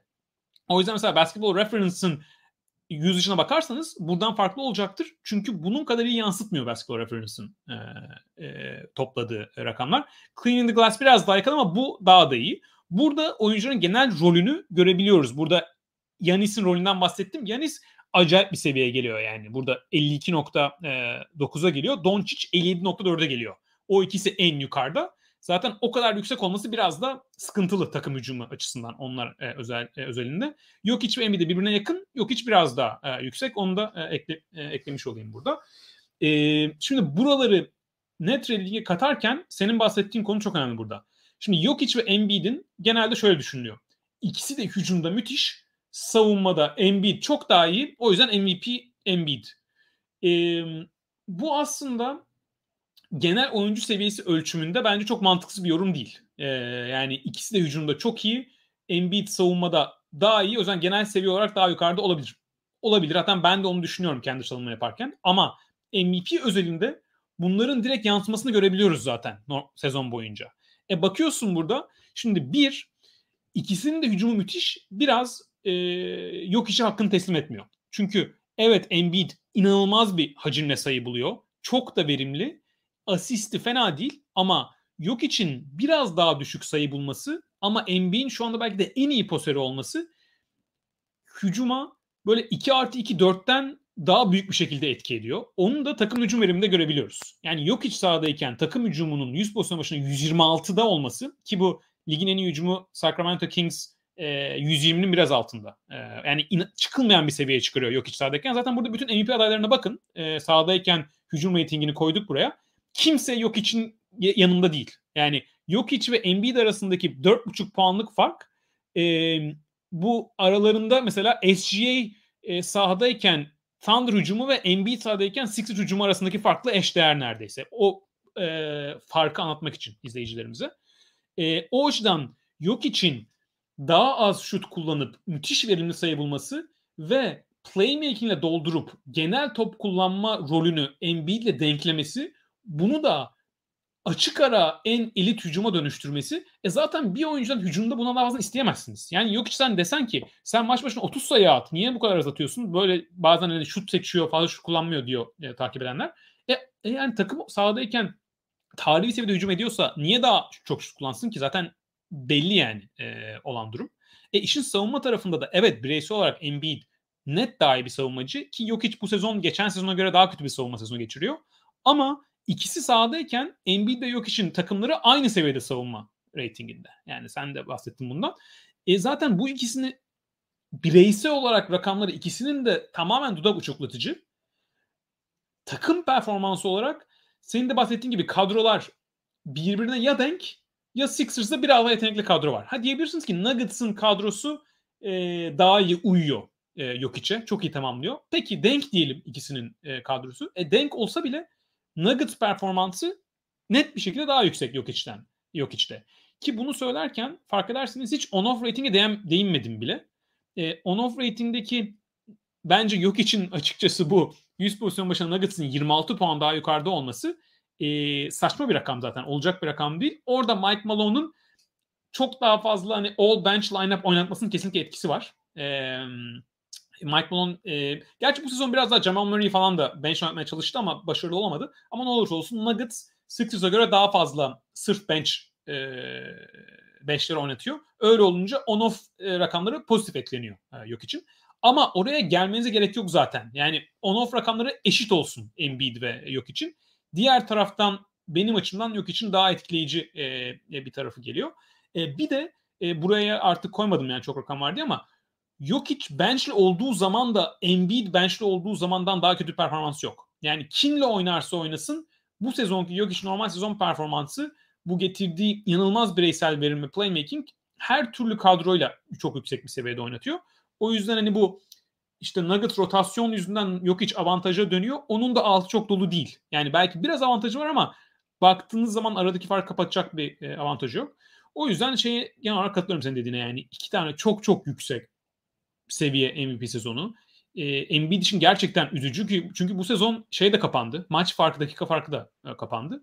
çok yüksek iki seviyesi uzun ama bence Jokic çok farklı değil. Yani az farklı ama benim açımdan net bir şekilde de önde. Yani aynı seviyede ama aynı seviyede ayırırken çok zorlanmadım Jokic'i Embiid'den. Bir de tabii son işte birkaç maçta Jokic daha kötü oynadı, Embiid daha iyi oynadı. O da fark edecektir oy verenlerde. O da Water Fatigue'in hani sezon içi versiyonu. Orada da yani birinciliği neredeyse garantilemiş bir Nuggets'la Jokic'in Rockets karşısında hani iyi veya kötü oynaması benim MVP oyunumda bir fark yaratmıyor. Yani ve yaratmaması gerekiyor bence. Hani birebir karşılaşmalarda bir maç Embiid çok daha oynadı. Biraz önemli olabilir. İkinci maçta Embiid oynamadı. Önemi var mı yok mu? Yani birinci maça önem veren iki oyuncu arasında ikinci maça oynamasına da önem vermesi lazım o zaman. Ben ikisine de önem vermiyorum yani. Her maça verdiğim kadar önem veriyorum yani öyle söyleyeyim. O yüzden ben Jokic'i daha önde görüyorum burada. Zaten konuştum bayağı. Evet. Ya katılıyorum. Benim açımdan en belirleyici şeylerden biri yani Embiid'in savunma avantajı Jokic'e karşı tabii ki müthiş bir savunma farkı var ama bu normal zonda sahaya yansımıyor. Yani bu en belirleyici şey. Yani sen mesela yanlış bilmiyorsam Embiid'i Jokic'in önüne koydun en iyi 25 oyuncu ve hatta en iyi pozisyon sıralamamızda değil mi? Ha. Bu o açıdan önemli bir kriter. Yani Embiid'i ben playoff'ta tercih ederim diyene sonuna kadar saygım var. Savunmasının çok daha iyi olması sebebiyle ama yani normal sezondaki takımlarının savunma performansı arasında hiçbir fark yok. Birebir aynı 100 pozisyon başına iki takımın savunma reytingi. O yüzden Embiid'in çok daha iyi bir savunmacı olması gerçekten bir şey etkilemiyor normal sezonda. O yüzden hani fazla bir argüman yok maalesef Embiid'in neden Jokic'in önünde olduğuna dair. En net argüman yani istatistiki bir argüman yapamıyorsun bence. Sadece yani sayıya çok yüklenmen lazım. Evet. Verimi gözetmeyip ama o da çok mantıklı değil yani. Hani izleyince Embiid daha dominant, sahada daha fazla hissediyorsun oyunun iki yönünde. Bunu diyebilirsin ki bence de bu doğru. Yani gerçekten fiziğiyle, oyun tarzıyla daha fazla domine ediyor maçları. Yani böyle inanılmaz skor yükü taşıdığı maç sayısı da daha fazla mesela. İşte 50 sayıyı geçtiği inanılmaz verimle işte geçen Boston maçı gibi olsun. Sezonun başında bir Utah maçı vardı. Çift yönlü acayip ezip geçtiği maçlar var ama bu argümana katılmakla beraber iki oyuncunun da sezon boyunca bütün maçlarını, bütün dakikalarını izlemeden buna fazla ağırlık vermek bence doğru değil. Ne olursa olsun. Yani kimsenin iki oyuncunun da 68 maçının tamamını izlemesi mümkün olmadığı için biraz daha fazla verilere odaklanmak daha mantıklı geliyor benim açımdan. O yüzden hani uzattık. Biraz daha hani neye karar kıldık? Sonuçlara gelelim istersen. Sonra hani 3. 4. 5. sıra için geri geliriz bu grafiğe istersen. Tamam. Ben şeye geri döneyim. Son olarak hani ilk beşimiz bu şekilde kullandık. İlk dördümüz aynı. İkimizin aynı sırayla. 1 Jokic, 2 Embiid, 3 Giannis, 4 Jason Tatum olarak görmüşüz. Ben 5 numaraya Luka Doncic'i aldım. Sen Shea Gilgeous-Alexander'ı almışsın. Ben açıkçası 5. sıra için çok zorlandım. Çok aday vardı. Hani Tatum da bence ayrı bir seviyede. İlk üçten böyle ilk iki bir basamak, Giannis ayrı basamak, Tatum ayrı basamak bence. Aynen. 5'ten sonra ben Luka Doncic'i koydum ama Shea Gilgeous-Alexander, Steph Curry, Devin Booker hatta Donovan Mitchell'ı da aynı seviyede görüyorum aşağı yukarı. Diyebilirim yani. Hepsini değerlendirdim onların. Aynen katılıyorum. İstersen şeye dönelim. Rakamı geri koyayım hani burayı konuşurken. Aynen Tatum'a katılıyorum. Yani Tatum'dan çok kısa bahsedecek olursak Celtics'te çok başarılı bir sezonda. Oranın net en iyi oyuncusu. Skor hacmi onun da çok gelişmiş. 30 sayıya dayanan. Lig ortalamasının yine üzerinde. Zaten iyi bir savunmacı. Hani böyle bir Giannis kadar belki Embiid kadar savunmaya etki etmiyor pozisyon açısından ama çok iyi bir savunmacı. Top zaten top kullanım oranları falan gayet bu seviyelerde falan filan yani. Tatum böyle çok acayip tarihsel benim sezonu falan değil. O yüzden 4. sıra gayet mantıklı bence. Maç ve dakika avantajı acayip yüksek. Aynen. Ya. Evet. Yani 70 zaten benzer seviye mesela oraya gelelim. Şeyde katılıyorum sana. Ben de 5'ini çok bulamadım. Çünkü aslında pozisyon başına bakacak olsak ben Tatum'un önüne mesela bu sezon Steph Curry'i, Kevin Durant'i ki buraya almadım bile. Çünkü Kevin Durant 50 maçın altında oynadı. O yüzden bu ciddi adayları almadım bile. Kevin Durant'i, Steph Curry'i, Damian Lillard'ı belki. Onun durumu biraz farklı bence takım performans açısından ama onların Tatum'un önüne koyabiliriz belki ama 5. sıradaki sıkıntı şu. Yani Jokic, Embiid, Giannis, Tatum'da MVP seviyesi oyunu en azından 65 maç civarı normal süre alan oyunculara birleştirebiliyoruz. Oradan sonra 5'e geldiğimiz zaman ya Steph Curry MVP seviyesi bence sahadayken net bir şekilde ama 55 maç MVP ödülünde değer katmaktan bahsediyoruz. Yani ödülün adında var. En değerli oyuncu. Biraz sıkıntı oluyor artık 55 maç. Yani günümüz durumunda bile. Bu şey değil yani 65 maç sınırının altında kaldı MVP adayı olamaz diye bakmıyorum dediğim gibi ama 55 maç zaten o dediğim şey burada yani. Zaten puan kırmaya başlıyorsun. Yani başlıyorsun değil. Alamıyor yani Steph Curry. İlk 5'ime giremiyor benim. Maç oyunlarına baktığımız zaman da Doncic ve Gilgeous-Alexander, Mitchell da orada daha öne çıkıyorlar. Ama onlar da bütün sezonda yani tam böyle çok ciddi MVP seviyesinde o süreklilikle oyunu göstermediler bence. Çok iyi sezonlar geçirdiler. Ama hani Jokic, Embiid, Giannis, Tatum ve Curry mesela bence daha yüksek bir seviyede. 5. sırada işte o MVP yüksek seviyesini maç sayısıyla birleştiremiyoruz. Oraya geldiğimiz zaman dediğim gibi Curry'yi ben de maçtan koyamadım. Oradan sonra Doncic ve Gilgeous-Alexander arasında bayağı kaldım. Lillard'da hem maç eksiği var hem de ya bir sınır var ki takım en iyi oyuncu sahadayken ya da takımın genel performansı belli bir noktada olması lazım MVP yarışı için. Mesela Gilgeous-Alexander ve Doncic de tam o sınırda. Yani illaki %50'nin altında takımda oynayan oyuncu MVP yarışında olamaz. Çok keskin düşüncem yok ama MVP yarışındaysanız sahadayken takımınızı gerçekten ciddi iyi bir noktaya götürmeniz lazım. Doncic ve SGA'de mesela bu 100 pozisyon başına 3 sayı fark atıyor Dallas sahadayken. SGA'de 2.2 Oklahoma City. Bu mesela Oklahoma City özelinde takımı düşündüğü zaman çok etkileyici, gayet iyi. Ama MVP yarışında yani en yüksek seviyede oynamanın ayrı bir zorluğu var. O farkı atmanın 100 pozisyon başına 7-8 sayı, yok için yaptığı gibi 14, Embiid'in yaptığı gibi 9 puan. Onların bir farkı var. Oraya gelemiyorlar. SC ve Tatum ikisi de gelemiyor. Doncic'in rolü buradan görebiliyoruz. Ligdeki en yüksek rol hücumda. Oradan bir avantajı var. Verim olarak SC biraz daha verimli. Yani 1.5 puan daha verimli. Bu da ciddi bir fark. Şöyle bozdum beraberliği. Mavericks'in hedefi playoff takımı olmak. O seviyede oynuyorlardı. Doncic o seviyede oynarken benim MVP adaylarımın en başlarında geliyordu. Belki 3.'üydü falan sezonun ilk %60 kısmında. Sonra kabus gibi bir sezon sonu yaşadılar. Orada da baş sorunlardan biri Luka Doncic bence. Yani evet takas yapıldı, Kyrie geldi ama Kyrie geldi.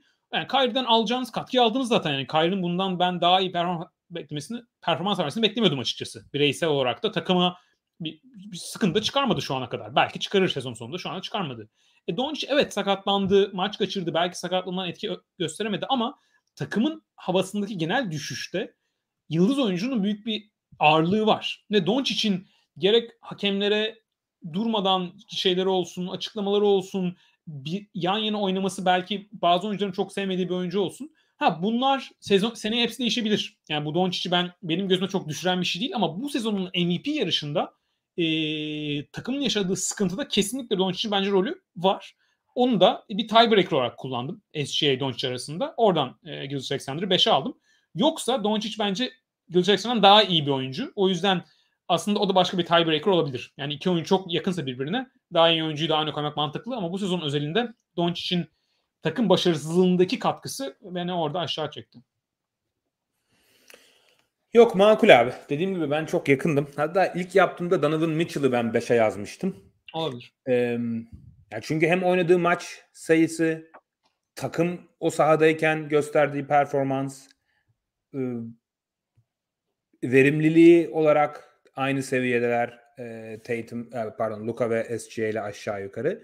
Ve Donovan Mitchell oynuyorken Cleveland'ın galibiyet derecesi gerçekten çok iyi. Yani 68 maçta 44 galibiyet, 24 mağlubiyettiler. Takım olarak da hani tabii ki beklentiler biraz daha farklı ama hani sene başında Cleveland'da Dallas'ın beklentileri çok farklı değildi mesela. Hani orada Mitchell'ın avantajı var. Tek farkı Mitchell ne olursa olsun o kadar büyük bir role sahip değil takımın hücumunda. Yani top kullanım oranı olarak, playmaking oranı olarak daha fazla hani skorer ve daha bitirici bir rolde oynuyor ne olursa olsun. Ve hani Cleveland savunmasıyla ön plana çıkan bir takım. Hani ligin en iyi savunması ve başarısız daha çok savunmasından geliyor. İyi bir hücuma sahip olsalar da. Savunmadaki başarısını da tabii ki daha çok Evan Mobley ve Jared Allen'a borçlular Donovan Mitchell'dan ziyade. O yüzden ona çok da fazla kredi veremedim maalesef. Bir de Luka ve Gilgeous-Alexander'dan daha düşük bir seviye bir oyuncu Mitchell ne olursa olsun. O yüzden SG'ye hani benzer olabilir bence. Yani. Evet. SG'yle benzerler. Luka'dan net kötüler.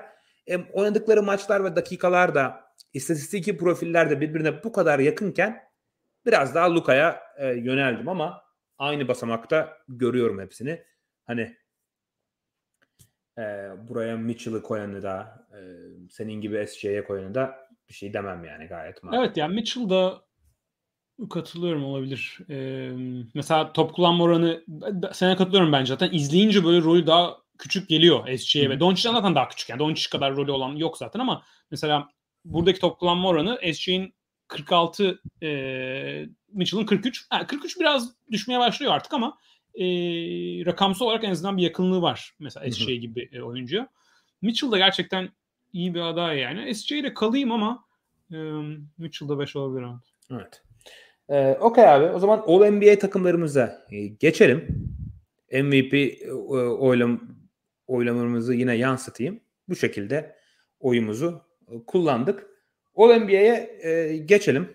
All NBA pivotları zaten Jokic ve Embiid'den bahsettik. Onlar en iyi iki pivot olarak yer alacaklar. Pozisyonlu mu olacak, pozisyonsuz mu diye bir tartışma var yorumlarda. Bu sene pozisyonlara devam. Önümüzdeki sene pozisyonsuz oluyor. Ama biz özellikle sen orada biraz esneklik. Pozisyonsuz yaptın bu sezon. Sen biraz esneklik yaptın. Oraya geleceğiz şimdi. Pivot 3. takım pivotu yani 3 pivot seçecek olsak orada adaylar Anthony Davis, Sabonis, Porzingis, Brook Lopez ve Bam Adebayo diyebiliriz. Ben Anthony Davis ile Sabonis arasında kaldım orada. En ciddi iki aday onlardı. Ben açıkçası Sabonis'te karar kıldım orada. Ya çok ciddi bir maç farkı var. Şaşırdım ha bu arada. Senin Sabonis'te karar kılman. Ya Sabonis, Anthony Davis yani benzer. Anthony Davis dakika başı, pozisyon başı kesin daha iyi oynuyor Anthony Davis.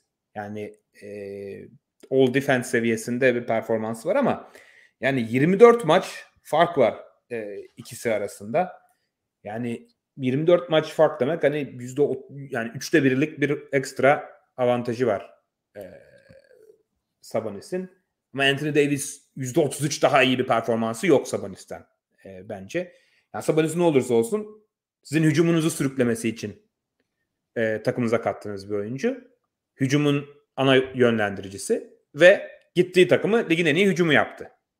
Yani kendisinden istenileni olabilecek en iyi seviyede yaptı ne olursa olsun. Ve hani rakamları da çok iyi. Kendisi sahadayken Sacramento'nun derecesi 47 galibiyet, 31 mağlubiyet. O da çok iyi. Verimliliği inanılmaz. Kendisi sahadayken Sacramento'nun hücumu 100 pozisyon başına 121 sayı atıyor. Bu da inanılmaz. O yüzden ben Sabonis'te kanaat kıldım en son. Davis'in biraz üzerinde. Ya evet ben ikisi arasında açıkçası zorlandım. Bu arada yine bir rakamsal eklemem daha olacak. Yine senin daha önce görmediğin bir rakamsal. Yani görmüşsündür de ben bu sayıda koymadım. Dur onu yansıtmaya çalışayım şimdi. Şeyden bahsettin ya hani pozisyon başına AD'nin etkisi daha yüksek ama Sabonis'in daha çok maçı var aynen. Şimdi burada şöyle ilginç bir durum var. Slide'ın ortasına bakabilir izleyicilerimiz. Şimdi EPM 100 pozisyon başına oyuncunun etkisi. Burada hani pozisyon başına gibi düşünebiliriz. Anthony Davis çok daha farklı değil mi? Burada kaç? 5.9'a 2.3. Yani bu 3 gömlek falan fark var burada aralarında. Maç dediğin gibi Sabonis 23 maç daha fazla oynamış. EPM'in bir de kazanılan maç ölçümü var. Pozisyon başına etkiyi alıyor. Oynadığı toplam dakikayla çarpıyor oyuncunun. Onun böyle bir sonra onu bir kazanılan maça değiştirme bir bölümü var. Çok önemli değil. Ama pozisyon başına etkiyi oynanan dakikayla toplayıp genel etkiye dönüştürüyor.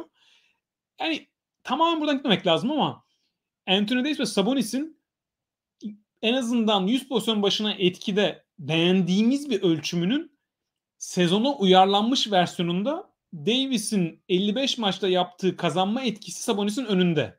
Maç farklarını kapayıp önüne geçiyor. Burada diğer uzunlar da var yani aday olabilecek.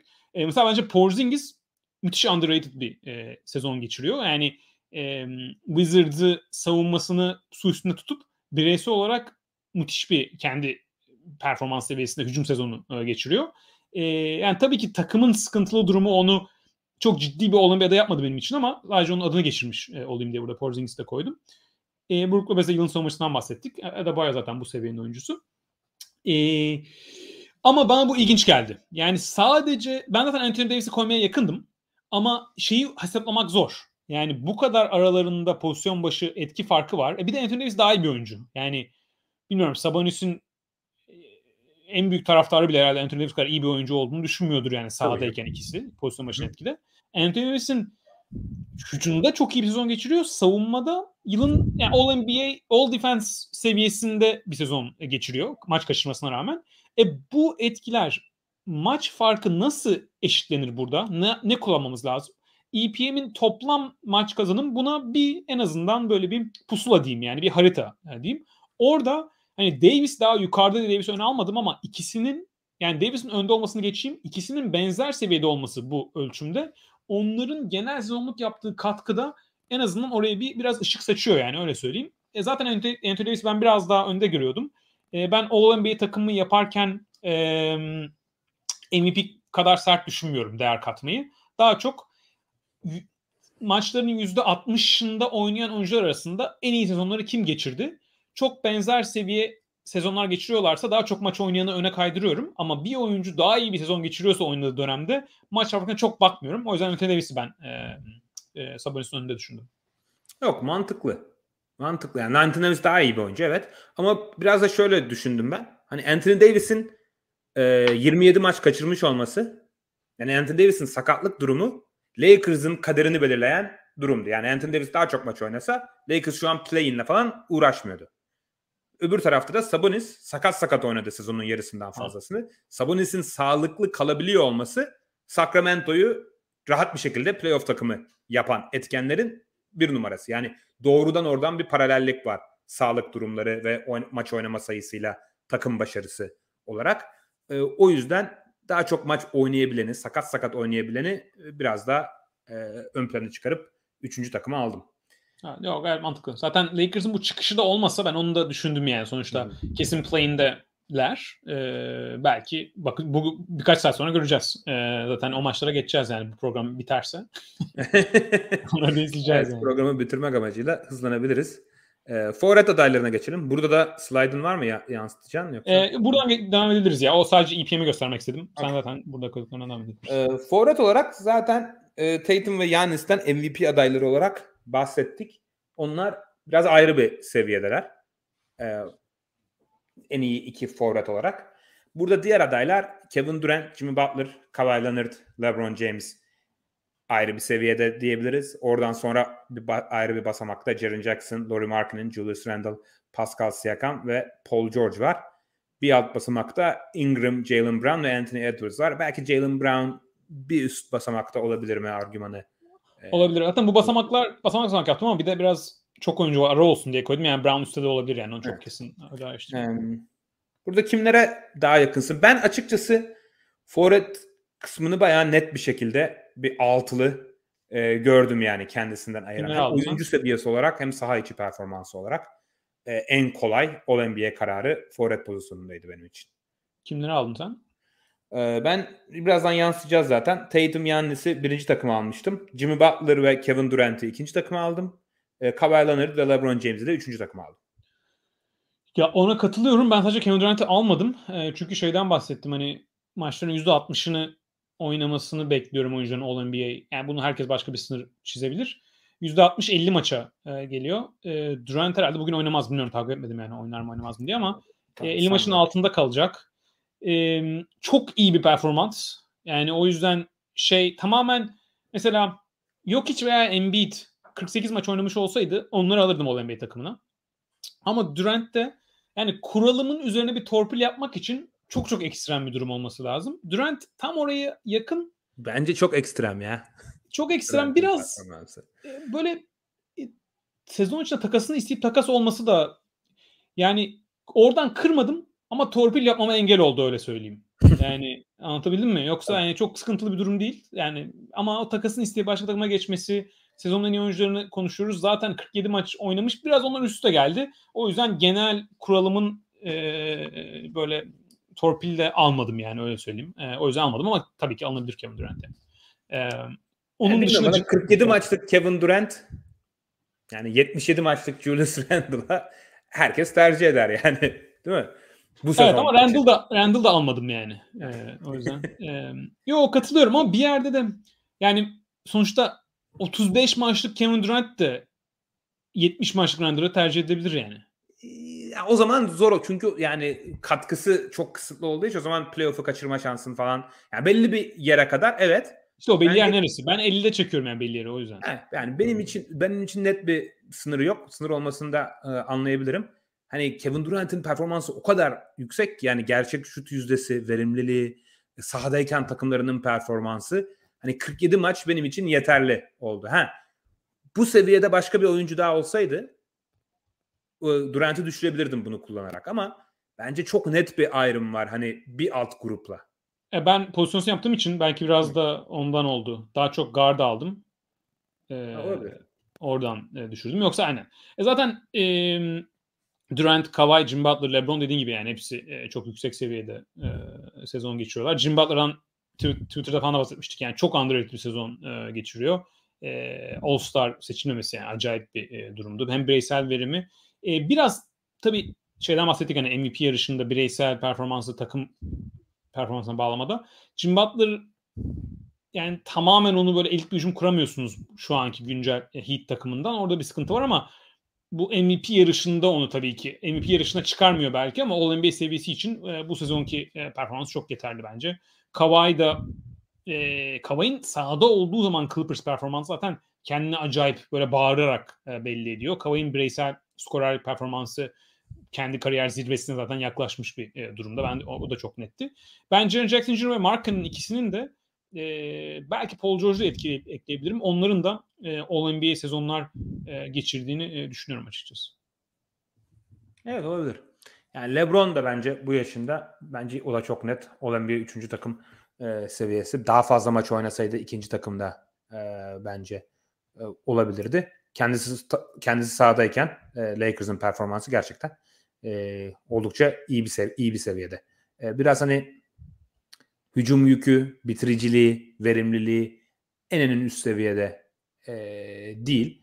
Hani bu seviye olan NBA oyuncular arasında verimlilik açısından gerçekten çok yeterli seviyede değil ama karşılaştırınca altındaki isimlere Randall, Siakam, Paul George gibi isimlerle de benzer olduğu için hani LeBron yerine bu isimleri almanın da pek bir argümanı olmadı benim açımdan. Evet.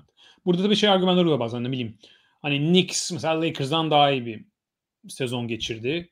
İşte o takımdan All-NBA'ye yani o tarz argümanlara çok girmiyoruz genelde. Hani çünkü her takımın başarıya ulaşma formülü birbirinden farklı olabiliyor. İlla ki bir takımdan daha iyi diye daha fazla All-NBA oyuncusu çıkacak ya da ondan alıyorsunuz, ondan almıyorsunuz durumları bence çok böyle doğru şekilde yaklaşmış olunmuyor. Bir de şeyde bakabilirsiniz mesela LeBron sahadayken Lakers, Randall sahadayken Knicks'ten daha iyi.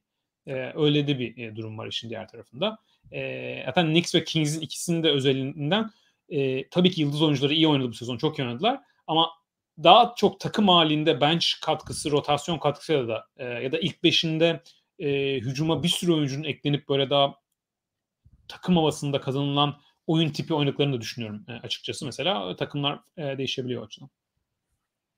Evet. Guard adaylarımıza gelelim. Sonra da takımlarımızı yansıtacağız. MVP yarışında bahsettik zaten. Luka, Steph, Gilgeous-Alexander, Lillard, Mitchell gibi isimlerden. Benzer seviyede görülebilecek gerçekten çok oyuncu var ya. Yani burada All NBA'lerin 15 oyuncudan 10'unu guard yapsan olur yani. Pozisyonsuz All NBA'in öyle bir sıkıntısı bence olacak seneye itibariyle. Çünkü ligde acayip bir guard enflasyonu var. En iyi oyuncuların çok büyük bir çoğunluğu guard. Acaba böyle gerçekten All NBA takımlarından 5 oyuncudan 3'ünün 4'ünün guard olduğu şeyler görebilecek miyiz? Merak ediyorum onu. Tyrese Haliburton'dan bahsetmedik. Ja Morant, James Harden, Darren Fox, Jalen Brunson, Jrue Holiday bile bence. Kyrie, Darius Garland, Trae Young da diğer adaylar.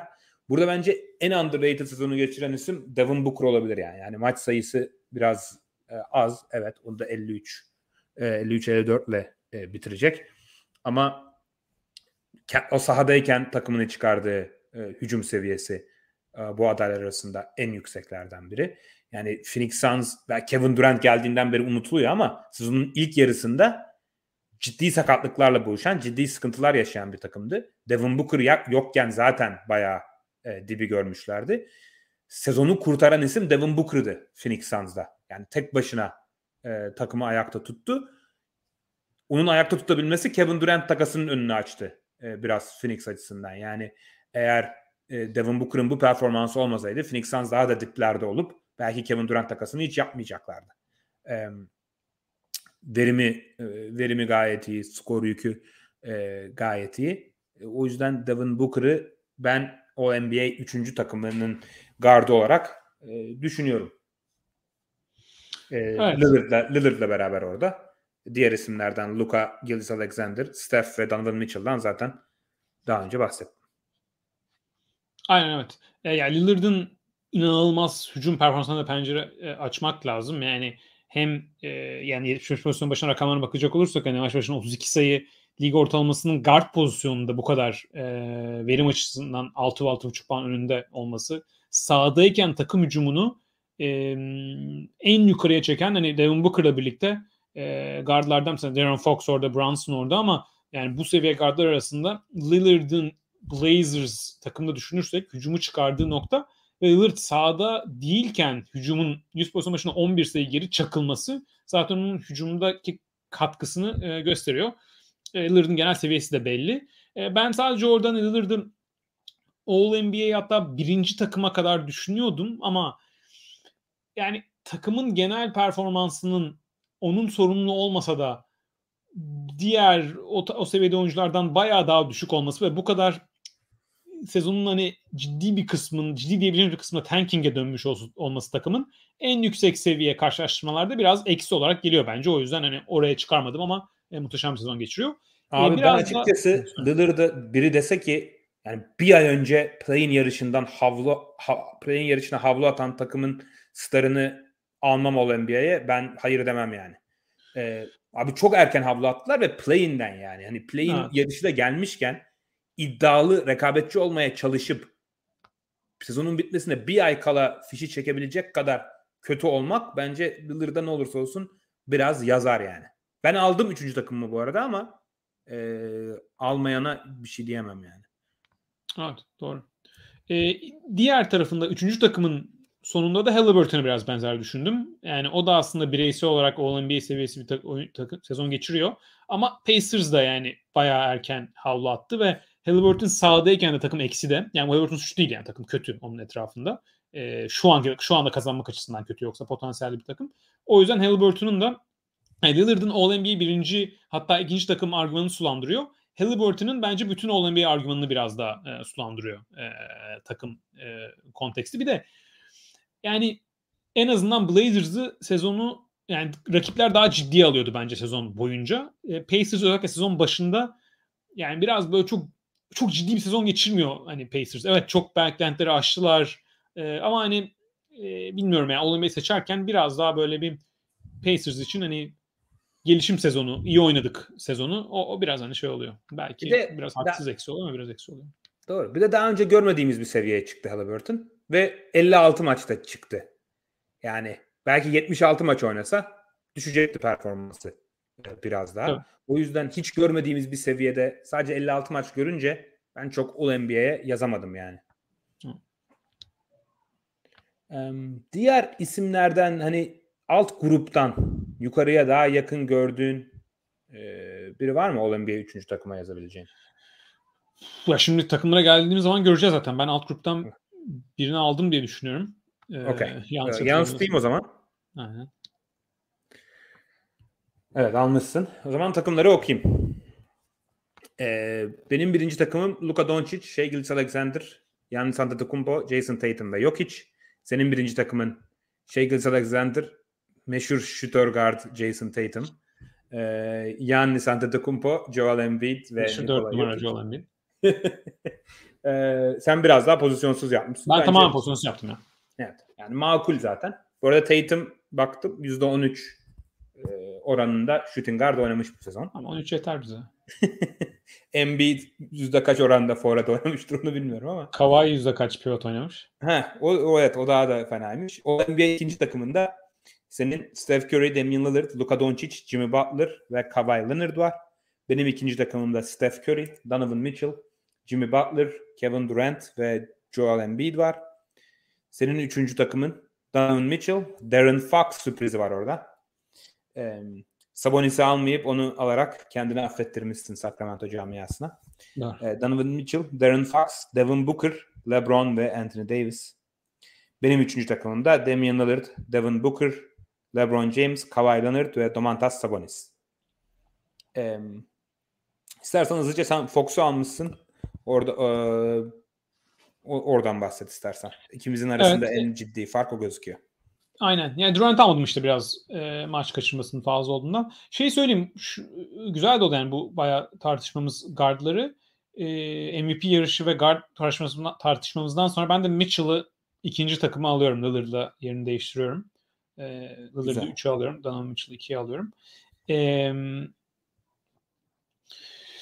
Darren Fox'a gelecek olursak şimdi Fox Kings hücumunun bu kadar yüksek seviyeye çıkmasında Sabonis ve Fox'un ikisinin de bence eşite yakın bir rolü var. Onun üzerine Darren Fox'un bu sezonki maç sonu kapayıcılığı bence Kings'in sezonunda ve genel NBA yani şey, Clutch Player of the Year ödülü de verilecek bu sezon. Büyük ihtimalle Darren Fox'a verilir herhalde. Belki NBA'de falan da verilebilir ama Fox'a alır kesin bence. Şimdi oyuncunun clutch, çok iyi bir clutch sezon geçirmesi oyuncunun genel seviyesini belirlerken bence çok kullanılmamalı. Çünkü evet oyuncu tipine göre maç sonu oynamak tabii ki daha iyi oynayabiliyor oyuncular ama yani maç sonu performansı, clutch, şut atma yüzdeleri falan sezon sonu değişebiliyor genelde. O yüzden böyle çok ciddi almamak lazım. Yani biraz katmak, çok abartmamak lazım ama normal sezonda kattığı değer açısından o değeri kattı zaten Fox şutları sokarak. Yani belki seneye aynı seviyede sokamayacak ama bu sezon yaptığı etki oradan geliyor. Zaten Kings hücumunun bu kadar elit olmasında zaten büyük bir rolü var. Oynadığı yani hücum oyuncusu Fox, oynadığı hücum oyuncusu rolünde takımı ligin en iyi seviyesinde.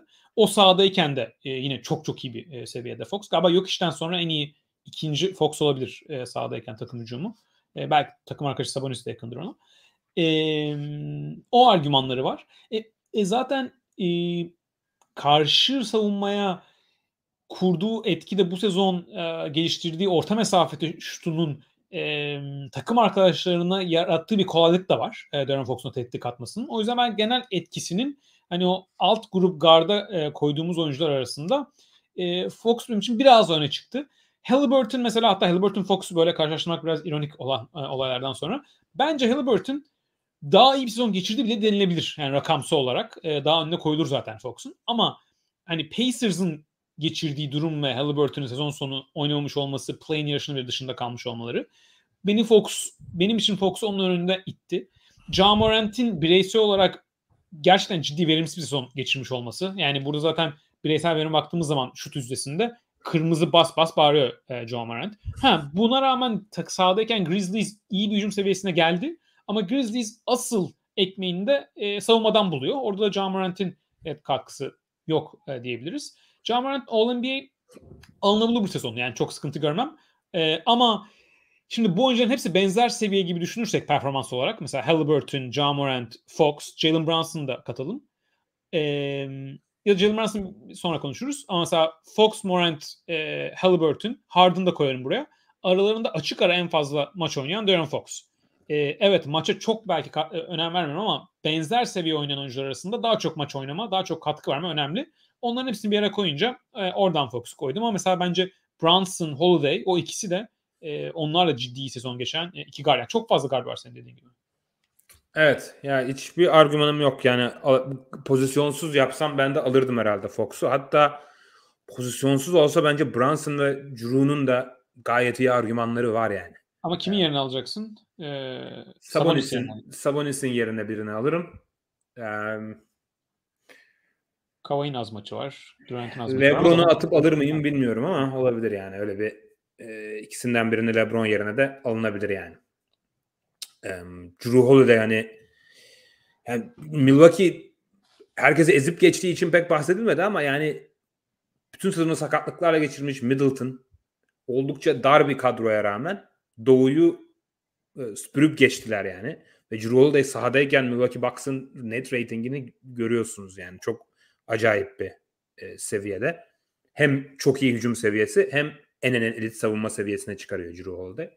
Onun da bir argümanı var yani. O yüzden Fox, Brunson, Holiday arasında kimi öne çıkarırdım bilmiyorum ama Fox da gayet makul bir tercih yani. Var mı başka üzerine durmak istediğim bir şey? 2 saati geçtik zaten. Aynen, yok, bayağı konuştuk.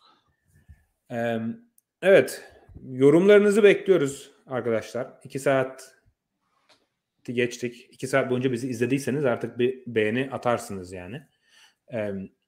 Like'larınızı bekliyoruz. Yorumlarınızı, sorularınızı bekliyoruz. Playoff yayınlarımız devam edecek. Şampiyonluk adayları değerlendirmelerimiz devam edecek. O yüzden bizi takipte kalın.